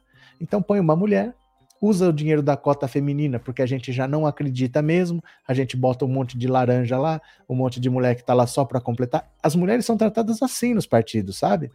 Por isso que às vezes, ah, mas fulano é um nome tão bom, devia se candidatar. Gente, não é assim sabe? Você, para ter destaque dentro de um partido, você tem que ser levado por alguém, você tem que conhecer muita gente, senão você fica lá. Podem até te dar a vaga, mas você não recebe dinheiro, você é tratado de qualquer jeito. E a maioria das mulheres é tratada por número mesmo, é só para completar a cota. Elas nem recebem dinheiro. Então, eles vão pegar o dinheiro. A lei mudou, é a primeira vez essa eleição que 30% do dinheiro tem que ir para as mulheres e vão gastar com a Simone Tebet porque pelo menos não gasta o dinheiro dos homens. É isso a situação. Por isso que o, que o, que o, que o João Dória não vai ser candidato pelo PSDB. Eles não querem gastar dinheiro com ele de jeito nenhum, né? É, é porque o Ciro pede para o Lula desistir que ele ganharia do Bolsonaro. Como assim? Mas ele pede desde 2018. Só que o Lula tem voto, Bolsonaro não. O Ciro não, quer dizer, ele perde desde 2018. O PSDB já gastou 12 bilhões com aquela escolha de candidatos. Milhões, né? Não bilhões. Boa noite, uma excelente semana. Aqui em Curitiba está muito frio. Até a próxima. Valeu, Heleno. O Bolsonaro está de olho naquele candidato que desistir para ficar com os votos. É porque assim, Marinês, não, não é que ele está de olho. É que essa terceira via só tem ex-bolsonarista. Todo mundo votou no Bolsonaro. Não é uma terceira via de verdade. Ai, somos o centro democrático. Mentira, não é centro democrático, é tudo bolsonarista. Então, cada um desses que desistir, não vai pro Lula, vai pro Bolsonaro. Então, ele quer que esse pessoal desista para ficar com os votos dele. O problema é o Lula. Ele não consegue tirar votos do Lula. E o Lula está batendo nos 50% ali para ganhar já no primeiro turno, né? Cadê? Professor, olha aí meu super sticker. Cadê? Bel, muito obrigado pelo super sticker. Valeu pela contribuição. Valeu mesmo, viu? Muito obrigado.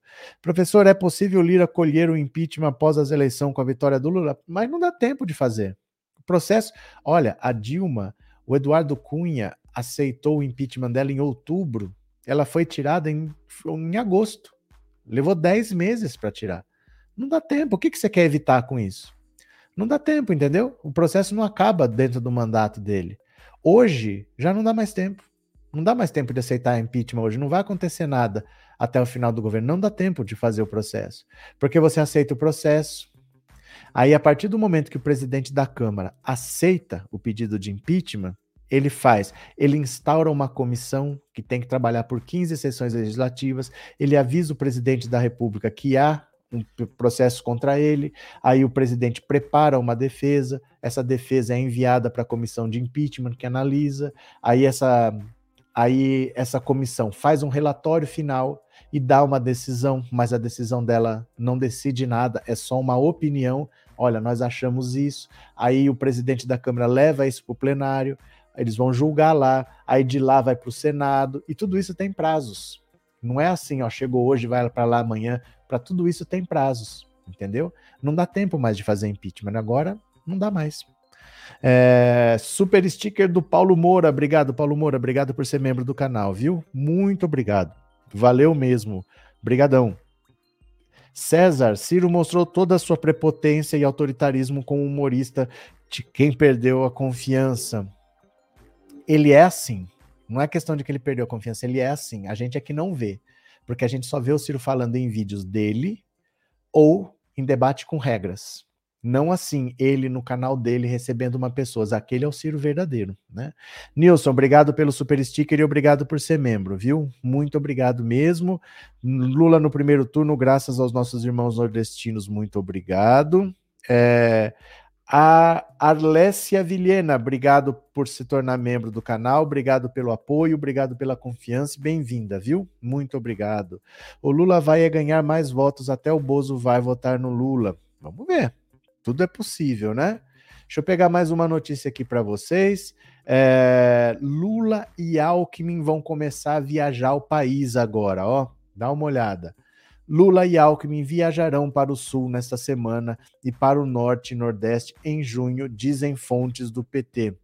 Lula e Alckmin vão sair em caravana pelo Brasil. Ó, depois da união oficializada para a chapa presidencial nas eleições deste ano, Lula e Alckmin vão fazer a primeira viagem juntos no fim desta semana, dizem fontes do PT. Os dois devem ir ao Rio Grande do Sul e Santa Catarina. Em junho, Lula e Alckmin Lula e Alckmin. Em junho, Lula e Alckmin está planejado percorrerem. Nossa, que frase! É, está planejado percorrerem estados do norte e do nordeste. Ainda segundo fontes do PT, a ideia inicial era que os dois líderes se dividissem na campanha. Agora, a avaliação de dirigentes da coligação é que Lula e Alckmin apareçam juntos em público. Está agendada para esta segunda-feira a primeira reunião da chapa com dirigentes dos sete partidos da coligação: PT, PSB, PCdoB, PSOL, Rede, PV e Solidariedade será feita uma avaliação do cenário político atual com a leitura das últimas pesquisas de intenção de voto, em seguida, serão discutidos os rumos da campanha. Na reunião, ainda segundo essas fontes, também serão debatidas questões temáticas, como o programa de governo e a estratégia de comunicação. Então, olha, Lula vai começar a viajar agora pelo país. Com o Alckmin, ele já estava viajando, mas ele estava viajando sozinho. A partir do momento que teve aquele evento de lançamento da pré-candidatura, tem um jingle novo, tem uma música nova. O Alckmin agora vai estar tá junto e o Alckmin está trabalhando muito nos bastidores, conversando principalmente com os militares. Ele está tentando aparar as arestas para entender por que, que eles têm tanta aversão ao Lula e por que, que eles não entendem que o país precisa de democracia, precisa de paz. Ele está conversando. Ele tem muito contato com lideranças religiosas, com militares, e ele não aparece muito, mas é, é típico dele. Por isso que ele ganhou o apelido de picolé de chuchu, a coisa que não tem gosto, porque o trabalho dele é mais de bastidor, e ele já vem fazendo há bastante tempo, conversando nos bastidores com militares, viu? Maria da Glória, obrigado pelo super chat e obrigado por ser, é, por ser membro do canal. Obrigado de coração, viu? Muito obrigado. É, quem puder colaborar, colabore com o Pix também, tá? No final da live, no Pix dá para deixar um recadinho. No final da live eu vou ler sua mensagem, tá bom? Caso o Ciro desista, para quem irá os votos dele? Olha, os votos dele, Aldecir, pesquisas feitas com o eleitor do Ciro o Bolsonaro tem uma rejeição de 80%. Então, quando você vê o normal, pega o eleitorado em geral, o Bolsonaro tem uma rejeição de 60%. Mas entre os eleitores do Ciro, o Bolsonaro tem uma rejeição de 80%. Então, provavelmente, esses 80% que rejeitam o Bolsonaro devem votar no Lula. Uma parte talvez anule, uma parte talvez vá para Janones, não sei o quê, mas o Lula não precisa dos oito pontos do Bolsonaro do, do Ciro. Ele não precisa dos oito, ele precisa de um. 44%, quando você vê 44%, é do total. É do total. Quando você exclui brancos e nulos, diminui a quantidade de votos. Então, contando só os votos válidos, o Lula já tem 48. Ele precisa de um ou dois pontinhos só para atingir a metade. Então, ele precisa de poucos votos para chegar nos 50% e não ter segundo turno. Só uma parte. Basta uma parte dos votos do Ciro migrarem para o Lula, que já é suficiente. Tá? Se os eleitores do Ciro, por exemplo, todos, se todos decidirem anular, é a mesma coisa. Se diminui a quantidade de votos válidos, aumenta a proporção do Lula, ele vence no primeiro turno, mesmo que nenhum migre. Basta que eles anulem, basta que eles não votem em ninguém. Mas a maior parte deve acompanhar o Lula. Vamos ver, né? É, Marielle Vive e Bolsonaro ainda serão criminalizados. Justa justiça. Cadê? Val, professor, numa situação de impeachment após eleição, o Bolsonaro perdendo, é possível. Não existe impeachment pós-eleição. Não existe impeachment pós-eleição. Deixa, ó, presta atenção. O que, que é um impeachment? O impeachment é o seguinte: a gente vive num regime presidencialista. E no regime presidencialista, o presidente ele tem muitos poderes e ele tem muita proteção. O cargo é protegido. Então o presidente, ele não pode ser julgado. Ele não pode ser condenado. Se ele cometeu um crime antes do mandato, por exemplo, eu descobri que seis meses antes do Bolsonaro assumir, ele cometeu um crime. Ele roubou mil reais de uma pessoa. Apareceu um crime. Mas antes do mandato, o que, que acontece? Fica na geladeira, fica esperando ele sair acabou do mandato, ele responde. Mas enquanto é presidente, não, porque o cargo é protegido. Se eu descubro um crime durante o mandato, o que, que acontece? Esse crime, o presidente não pode ser julgado. Então eu faço impeachment. Quer dizer, eu tiro o presidente do cargo, agora que ele não está mais no cargo que dá proteção para ele, agora ele pode ser julgado. Aí eu julgo. Ele é inocente, ele volta para o cargo. Ele é culpado, ele perde o mandato e aí ele tem que se ver com a justiça. Então o impeachment existe porque o presidente não pode ser julgado. Ele é retirado do cargo para ser julgado e se ele for inocentado, ele volta. Se ele for considerado culpado, ele perde o mandato. Se o mandato acabou, não existe impeachment. Aí é na justiça. Se você descobrir um crime contra ele, ele vai responder na justiça, não com processo de impeachment. E aí ele pode ser preso, tal, mas não tem nada mais a ver com, o, com a cadeira de presidente da República, entendeu? Então não tem como fazer impeachment de quem não é de ex-presidente. Não existe impeachment de ex-presidente, né? Cadê Pedro Henrique? Para de encher o saco. Ixi, essa dupla Chulé e Freira, Chulé e Frieira, Ciro Aécio, sempre encosta no lado ruim da história. O legal vai ser ver os dois morrerem afogados juntos e abraçados. Aí é que eu já não tenho tanta certeza se eles vão morrer. O Aécio tá nessa aí que tá para morrer há muito tempo. O Dória tentou expulsar ele do PSDB, ele não conseguiu. O Aécio tem muito poder no PSDB ainda. Ele não tá muito perto de morrer, não. O Ciro eu acho que tá perto da aposentadoria, mas o Aécio eu acho que ainda não, viu? Cadê? Em minha casa, minha filha havia voltado. Como assim, Zoete? Impeachment só pode ser feito por crimes relacionados ao cargo. É porque assim, tem duas coisas que podem acontecer com o presidente da República: você achar um crime comum ou um crime relacionado à administração, que é um crime de responsabilidade. Se o presidente cometer um crime de responsabilidade, que é relacionado à administração, em função do cargo, aí você faz o processo de impeachment. Se ele cometeu um crime comum, se ele matou alguém, se ele fez alguma coisa, um crime do Código Penal ali, aí é diferente. Você faz a denúncia ao STF, o STF encaminha para a PGR, a PGR vê se denuncia ou não, e se for constatado o crime, ele é julgado pelo STF, e aí são. Ele vai precisar de. Ele só precisa de sete votos para ser caçado, né? Porque aí é lá no, no STF direto. Mas você precisa que quem denuncie seja a PGR, o Augusto Aras. O Augusto Aras não está denunciando nada do Bolsonaro. Então, se ele for cometer um crime comum, ele é julgado, mas a denúncia tem que partir do PGR. Se ele cometer um crime de responsabilidade, tem que ser um pedido de impeachment que precisa o Arthur Lira autorizar. Fora isso, não tem o que fazer, né? É, cadê? Não tem problema, o dia do Bolsonaro vai chegar, ele vai acabar preso. Vai, vai. É que não adianta achar que vai acontecer de hoje para amanhã, porque enquanto ele for presidente da República, não tem muita coisa para fazer, porque depende ou do Arthur Lira de um lado ou do Augusto Aras de outro. Não tem como fugir disso, né? O cargo é protegido. Sabe por que, que eles fazem isso, gente? Tem até sua lógica. Tem até sua lógica. Porque você imagina o seguinte: o Lula tomou posse, foi eleito e tomou posse. Aí vem alguém ali, vem um Bolsonaro da vida, ó, descobri aqui, ó, ó, o cara aqui tá confessando, ele foi assaltado pelo Lula, Lula roubou mil reais dele, vai lá e prende o Lula.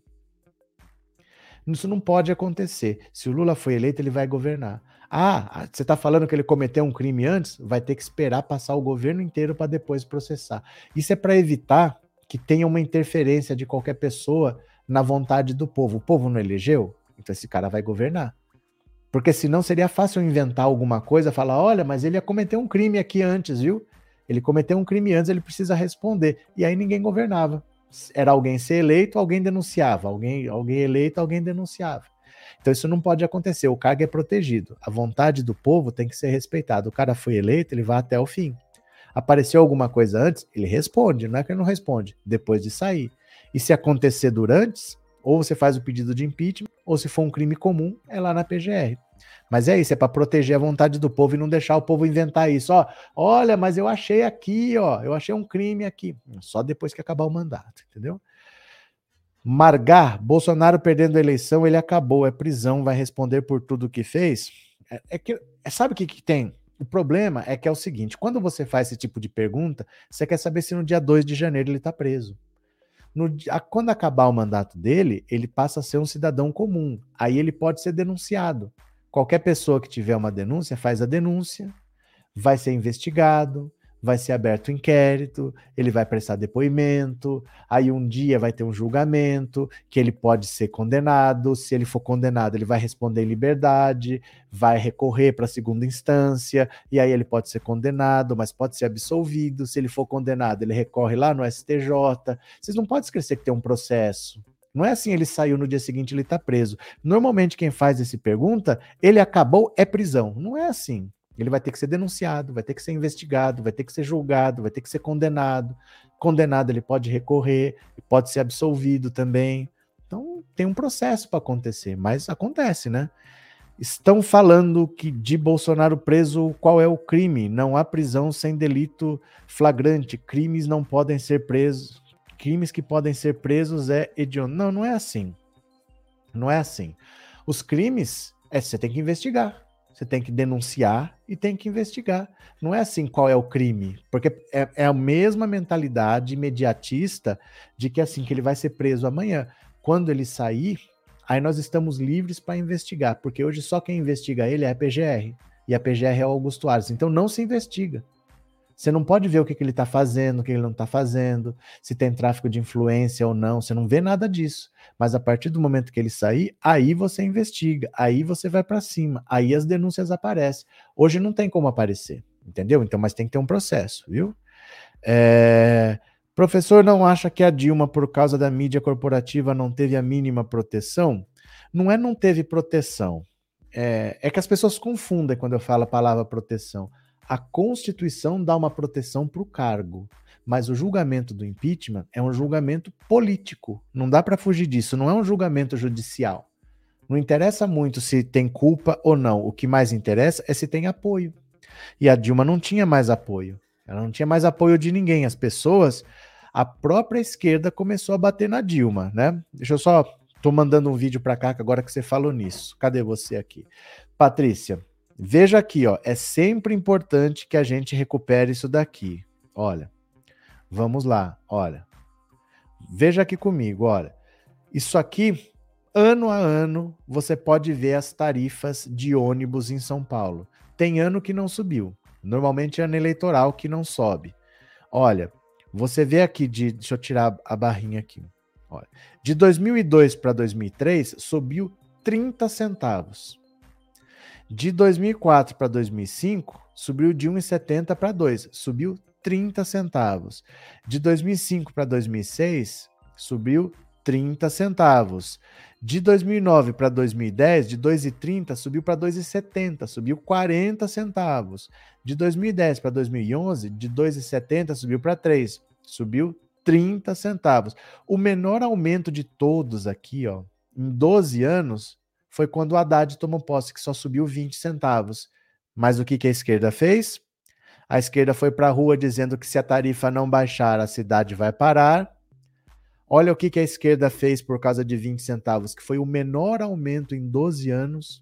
Olha. Olha, foi para Brasília. Não sei o que, que Brasília tem a ver com a tarifa de ônibus de São Paulo. Ó, isso aqui é a esquerda. Olha, PSTU, PSOL. Olha, cassação do genuíno, cadeia para os mensaleiros, investigação do Lula. Isso aqui é o PSOL. Ó, nem mensalão do Lula, nem mensalão do Arruda tudo aquela época lá, ó. O movimento passe livre, que estava pedindo para ter passe livre em São Paulo para não passar pagar passagem de ônibus, esse movimento foi capturado pela direita, que viu que a esquerda estava fazendo com a própria esquerda, e o movimento passe livre virou o movimento Brasil Livre. E aí já estava muito claro que não era por 20 centavos, é por direitos, ou seja, fora Dilma e leve o PT junto. Essa que foi a derrocada. A esquerda começou batendo na própria Dilma e a esquerda derrubou a popularidade dela. Olha, a Dilma estava vivendo o melhor momento dela em termos de popularidade. Ela estava no momento de mais alta aprovação quando a esquerda fez a popularidade dela cair pela metade em 15 dias. Olha, em março, 63% dos entrevistados avaliavam o governo Dilma como ótimo ou bom, o que tinha sido um recorde desde o início do mandato. Em junho, o índice caiu para 55% e agora caiu novamente para 31%. Os que consideram o governo regular eram 29%. As manifestações foram em junho de 2013. Olha o que fizeram com a popularidade da Dilma. Depois 32 e agora são 37.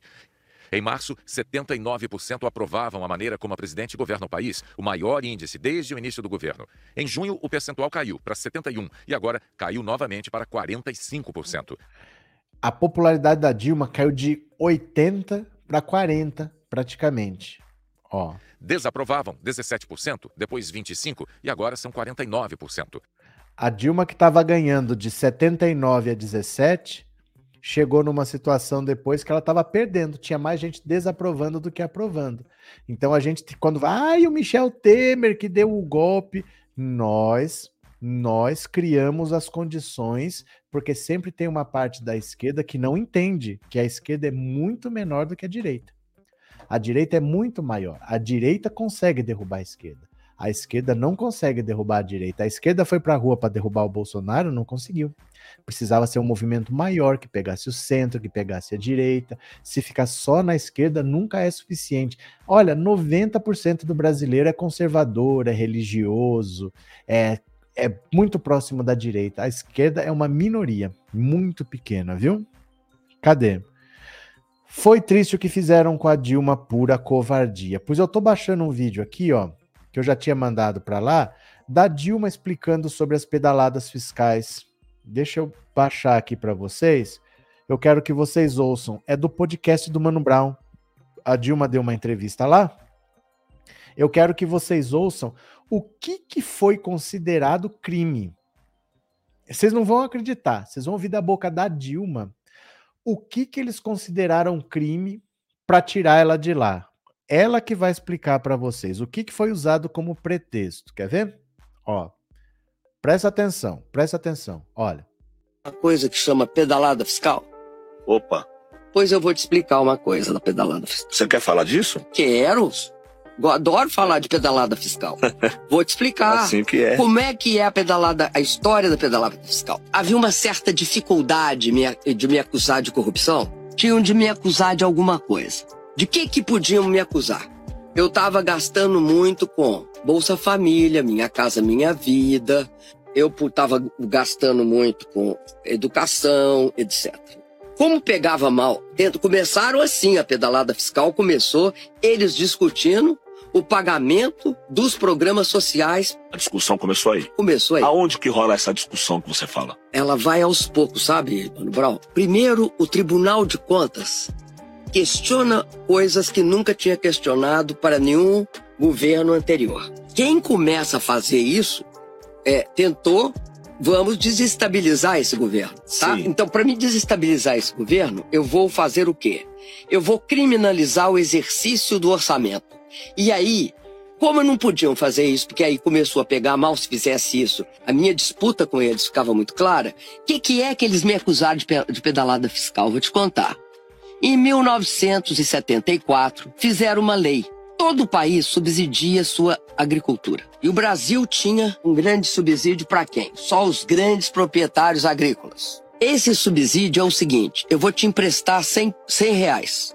O juro de mercado, vamos falar, vou falar aqui um hipotético, tá? É 10%. Só que, como você está fazendo, é, investindo na agricultura, eu vou só te cobrar 5%. A diferença entre o 5 e o 10, quem paga é o governo de- do, país. Isso acontece aqui na Alemanha, na, na- nos Estados Unidos. Até aí tudo bem, tá tanto todo mundo calmo. Quem faz isso? Banco do Brasil. Como é que faz? É regulamentado por lei de se- 1974. Um presidente da República não, não, não, não usa o dedo mindinho nesse processo. É um processo que todo ano se define. Nós vamos emprestar para agricultura 100 bilhões. Vamos supor que seja 100 bilhões. Vamos botar 38 bilhões. Nos seguintes termos, esse, esse e esse. Quem executa? O Banco do Brasil e o Ministério da Fazenda e o Ministério da Agricultura. Nenhum presidente da República discute se está fazendo ou se não está fazendo. Isso é previsão legal. O que, que é que eles me acusaram? Naquele momento, nós estávamos fazendo também para os pequenos agricultores, tá? Não só para os grandes. A gente partiu de 2 bilhões para 30 bilhões para os pequenos agricultores. Os grandes é muito mais do que isso. O que, que eles acusaram? Me acusaram. O Banco do Brasil empresta, certo? Fez hoje a- a- o empréstimo. Daí, há dois meses, nós pagamos. Quem pagou? O, o Ministério da Fazenda. Pagou o que? A diferença entre o que ele tinha cobrado de juros e os juros de mercado. É isso que ele pagou. Que, que eles acusaram a gente? Que nós não pagamos imediatamente, que a gente tinha de ter pago imediatamente. Nós pagamos dentro do mesmo ano fiscal. Nenhum governo pagava dentro do ano fiscal. Por acaso, nós tínhamos passado a pagar. O meu governo passou a pagar dentro do ano fiscal. Me produziram um impeachment, que aliás eu fui agora absolvida do- da pedalada fiscal, por uma, uma- uma- algo que nunca tinha sido diferente. E eu tinha mudado para melhor. Entendeu como é que funciona esse troço? Aí você me pergunta quem? A quem interessava? Sim, eu ia falar isso a agora. quem interessava. Aí isso eu ia perguntar agora. Pra quem? Quem se interessou em derrubar a Dilma? Vocês entenderam? Eu Vou resumir para vocês. Às vezes vocês não entenderam direitinho, eu resumo, que é o seguinte: é, você pode, você tem acordos com os grandes fazendeiros para dar uma ajuda para eles, porque eles precisam de muito dinheiro para comprar máquina, para fazer a produção, e eles têm condição de pagar, mas eles não têm o dinheiro na mão, porque o dinheiro deles é terra, vira máquina, vira semente. Então eles não têm dinheiro na mão, mas eles têm a produção. Então você empresta por menos. Se o mercado está cobrando 10%, você fala, não tem problema. É 10? Eu vou pagar metade, eu pago. Você só vai pagar 5. Eu vou ajudar você a pegar esse empréstimo. Aí ele ia lá, pegava o empréstimo para fazer a produção, para ter a colheita, em vez de pagar 10, é hipótese. O governo paga uma parte e você paga a outra. É isso, tá? O que eles alegaram? Que o governo tinha que pagar esses 5% hipotéticos e demorou dois meses para pagar. Demorou dois meses para pagar. Eles disseram que isso era o seguinte: olha só, se você tem que dar dinheiro para o banco e você não dá, se você está com o dinheiro do banco, é como se fosse um empréstimo. E para fazer um empréstimo, você precisa de autorização do Congresso. E para fazer o empréstimo sem autorização do Congresso é crime. Eles usaram isso como desculpa. Ah, nunca ninguém pagou dentro do mesmo ano. E eles disseram que ela, por estar tá pagando dois meses dentro do mesmo ano, tinha cometido um crime, porque não pagar o dinheiro para o banco seria ficar com o dinheiro do banco. Ficar com o dinheiro do banco é igual fazer um empréstimo. E o empréstimo só pode ser feito com autorização do Congresso. Se ela fez um empréstimo sem autorização do Congresso, é crime de responsabilidade, é pedalada fiscal. O presidente não faz nada. Isso tem uma lei desde 74 que manda fazer, isso acontece sozinho, é automático, e derrubaram a Dilma por causa disso. O que, que vocês acham, né? Pois é, a mídia não expõe isso para o povo entender. Por que será? Não sei, Gerson. Dilma, mulher guerreira do povo brasileiro, Bozo deitou e rolou e nada aconteceu. E nem vai acontecer, Helena. Nem vai acontecer. Depois que ele colocou o Arthur Lira de presidente da Câmara e o Augusto Aras de PGR, não vai acontecer enquanto ele for presidente, né? É... Professor, obrigado pelas explicações e paciência. Acácio, bem-vindo não vai embora não, que não acabou, viu? É, Bozo é tapado, não conhece nem ele. Como assim? Relaxa, está chegando a hora de acertar as contas com Bolsonaro. Pronto. É Bozo, o maior bandido com um orçamento secreto de 20 bilhões e todos aplaudem. Agora tem mais. A Dilma avisou o que estava acontecendo. Ó, a Dilma avisou o que estava acontecendo. Dá uma olhada aqui, ó. Presta atenção. A Dilma avisou. Olha, quem está liderando este processo e o que propõe para o futuro do Brasil.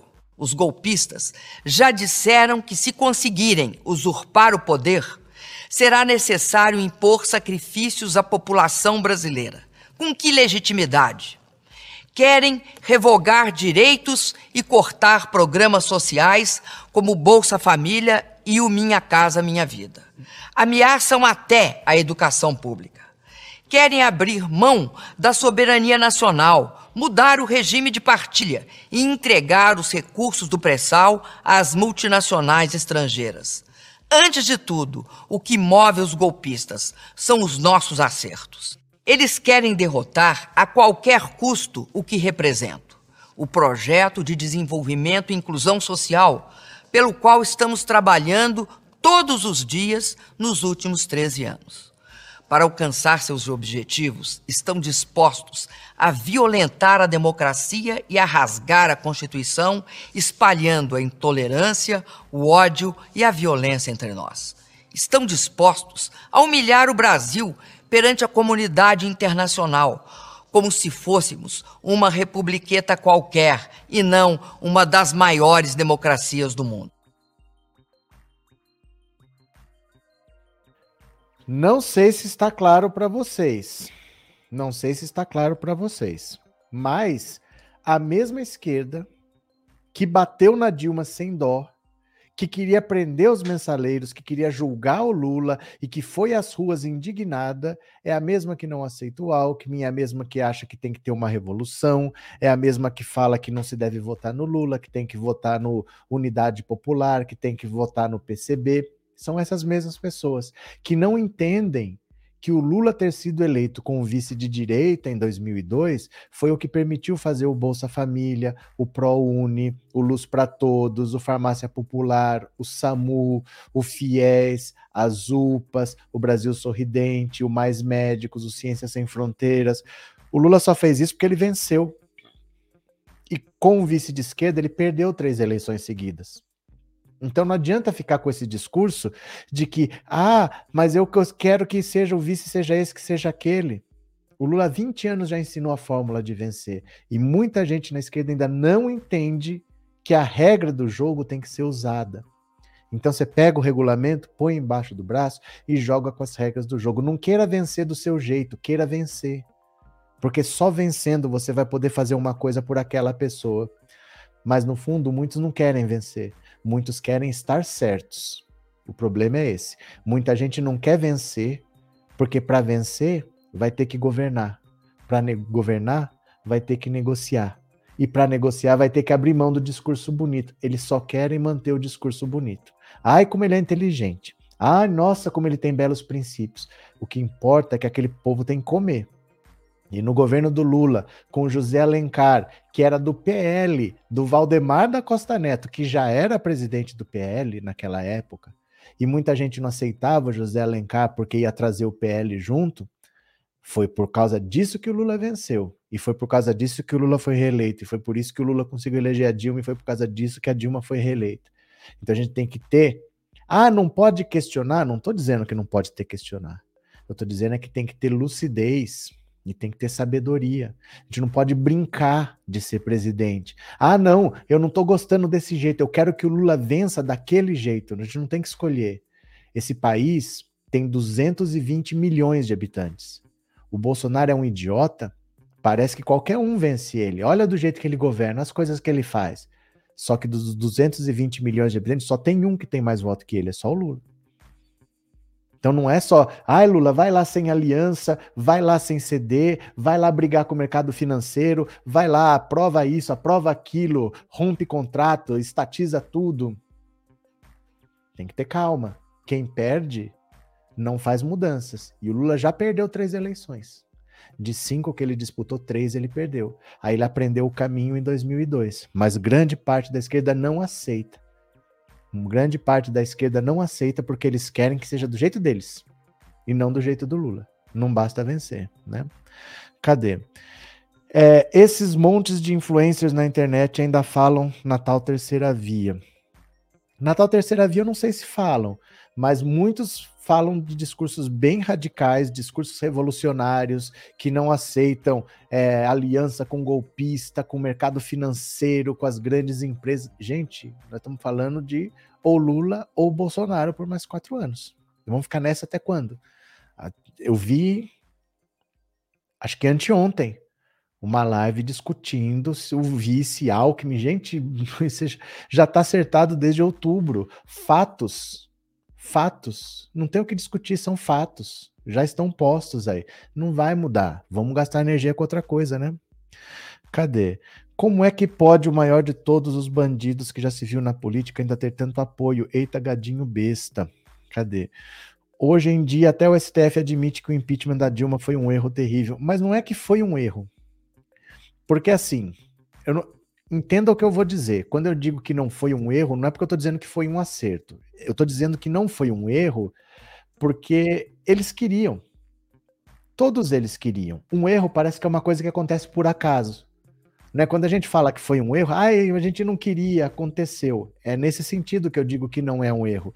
Ele foi feito porque se você não quebra a economia do país e você não derruba o governo na marra, depois do mandato da Dilma, voltava o Lula para dois mandatos, iam ser seis. Da direita olhando, o PT distribuir Bolsa Família e se perpetuando lá. Esse é que era o medo. Então eu digo que não é um erro, porque não foi sem querer. Não, ah, a gente não queria, acabou chegando. Não, eles sabiam o que estavam fazendo. E achavam que mesmo elegendo um Bolsonaro, dava para pôr uma focinheira nele. E não dá. Não dá para pôr uma focinheira do Bolsonaro. O Bolsonaro é incontrolável, ninguém consegue controlar, nem os filhos. Os filhos mandam nele e não conseguem controlar o Bolsonaro. Então, é, eu só penso assim, não foi exatamente um erro, porque foi bem pensado, o Aécio fez o que fez, o Moro fez o que fez, todo mundo sabia o que estava fazendo, sabia que precisava de desemprego, sabia que precisava de fome, sabia que precisava de revolta para as pessoas comprarem esse discurso. E tudo começou com os malditos 20 centavos de gente da esquerda inconsequente que brinca de fazer política, né? Cadê? Dilma é uma mulher inteligentíssima e eu ainda escuto chacota com o nome dela. É revoltante isso, Eliane. Mas, Eliane, é assim. Você tem que deixar para lá e tocar sua vida. Porque você não manda na cabeça das pessoas, você não manda na boca das pessoas, as pessoas vão falar. Não adianta ficar preocupado com isso.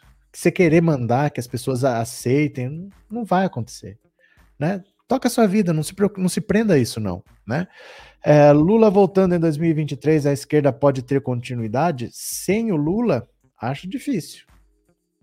Acho difícil. A esquerda só venceu com Lula.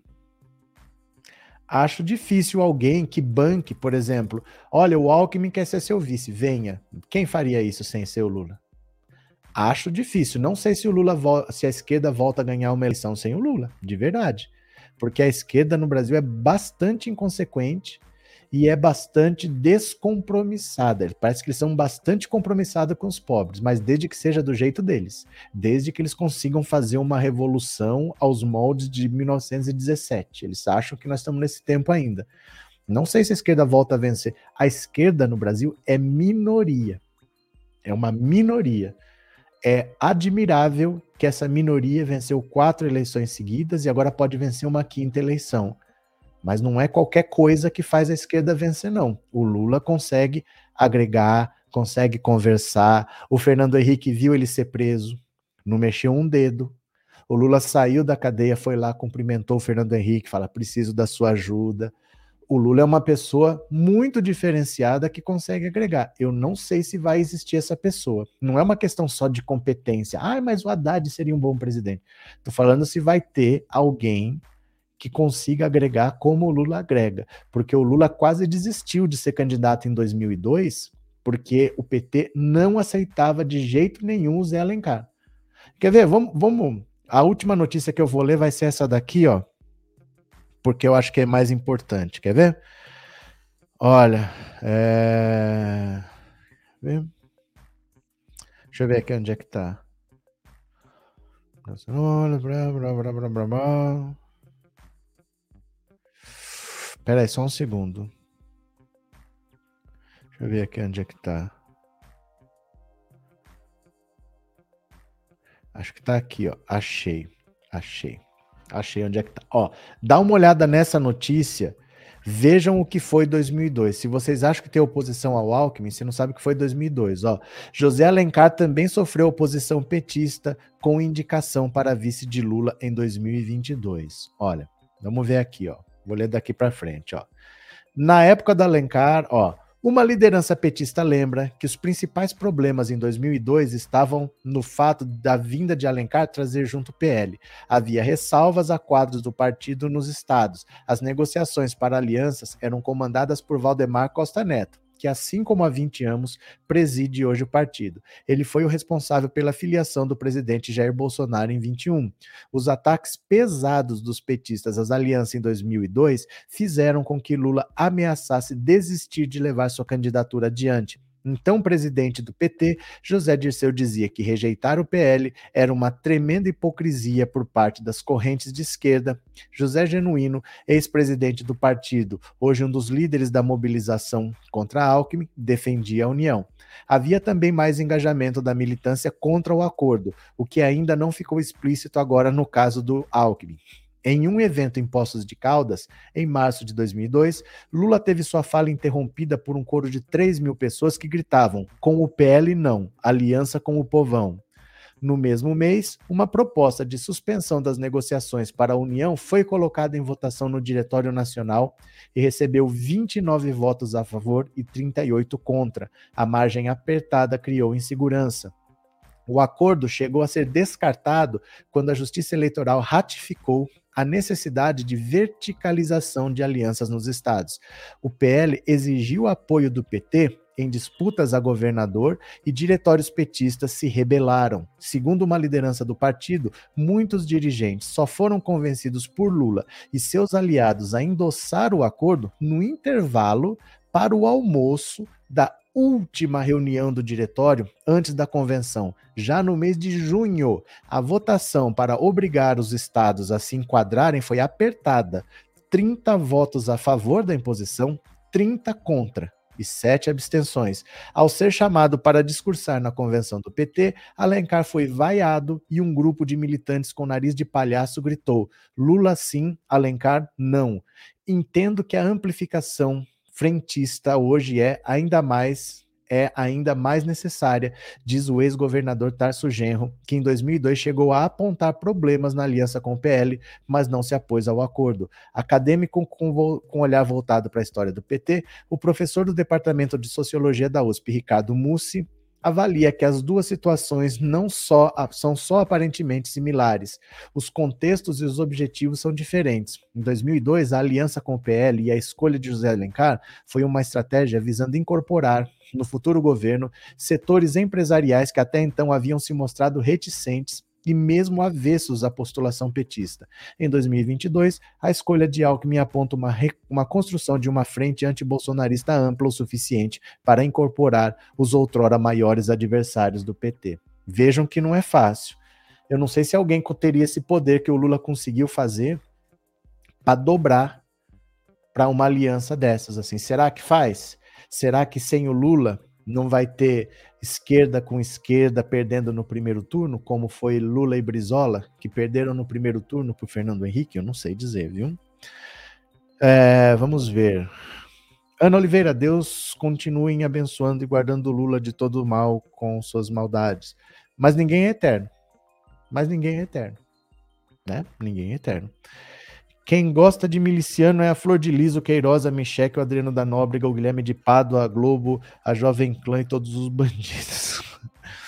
Boa noite, Dione. A Dilma segurou o aumento do preço da, da energia elétrica no seu governo. Ouvi dizer que isso foi ruim depois para a população. Você ouviu dizer um monte de coisa, não sei nem quem falou, não sei dizer onde você ouviu, não sei, a gente pode ouvir um monte de coisa, né?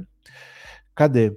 É, tchau, Meire, boa noite. O Boulos não tem 60, 76 anos, nem eu. O que, que tem a ver? O que, que tem a ver? É, difícil prever. Não, tudo é difícil prever. Estamos conversando, ninguém está prevendo nada. Mas pelo que você vê, o trabalho que o Lula teve para dobrar o PT e dobrar a esquerda, o pessoal mesmo não aceita o Alckmin até hoje. Você vê a entrevista do Boulos, o Boulos deixa bem claro que ele aceita o Alckmin agora, não gosta do Alckmin, não gostaria de ter, mas aceita pelo momento. Mas essas pessoas preferiam não ter, né? É, disponibiliza o vídeo do Zanin na sua. Mas eu sempre faço isso, Tânia. Eu sempre faço. É que eu peguei esse vídeo agora, antes de começar a live. Eu sempre faço. Eu ponho no Twitter, eu ponho no Facebook, eu mando no WhatsApp, eu mando no Telegram. Eu sempre faço. É que não deu tempo. Eu peguei esse vídeo agora. Eu acabei de editar o vídeo. Eu acabei de fazer, mas eu sempre faço, viu? Eu é que não irei morrer de véspera até lá, espero surgir mais uma força da esquerda. Ah, mas aí, aí você está completamente errado. Você acha que vai surgir uma força assim? Não surge forças, você é preparado, você tem que estar tá por aí. Uma força que não esteja por aí não vai estar daqui quatro anos, não. O caminho é bem longo e bem torto, viu? A esquerda precisa rever seus conceitos. A, a esquerda precisa aprender, que a lição já foi dada há 20 anos. E muita gente não aprende e acha que está certo. Que o, o certo é votar no PCB ou no Unidade Popular. Muita gente acha depois de 20 anos que o Lula já deu a lição. Muita gente acha que o certo é isso daí que o Lula tá errado, né? Cadê?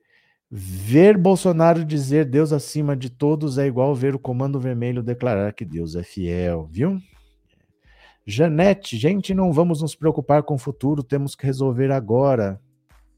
Estamos conversando, Janete. Ninguém está preocupado com o futuro. Deixa a gente conversar. Nós estamos tentando entender só. Nós estamos conversando. Relaxa, né?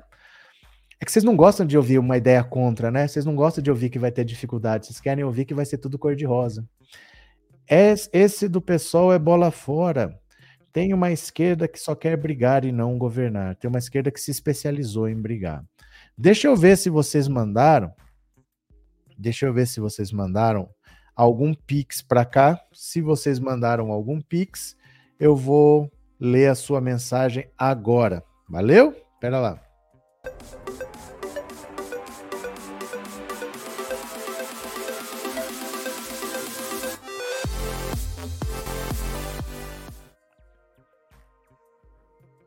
Só um segundinho. Estou abrindo aqui. Se você mandou uma contribuição, eu vou ler agora no. Aqui está, pronto. É... Sandro de Santana da Silva, obrigado pelo seu pix, obrigado pelo apoio, viu, de coração. Margarete de Carvalho Alves, obrigado também pela sua contribuição. Gracinda Maria da Silva Cardoso, obrigado pelo pix, obrigado pela colaboração. O Ciro tem que se tratar, endoidou de vez. Marlene Pereira Osório, obrigado pelo pix, obrigado pela colaboração. Gentes, é isso, viu? Conversamos bastante. Valeu pelo apoio. É, Amanhã a gente tem mais. Hoje eu fui fazer live de manhã, mas tava um frio. Se vocês soubessem o frio que tava aqui a noite de ontem, foi um frio, um gelo trincando o osso. Mas vai dar tudo certo, tá bom? Obrigado pela participação. Um beijo grande. Até amanhã e obrigado por tudo. Tchau. Valeu.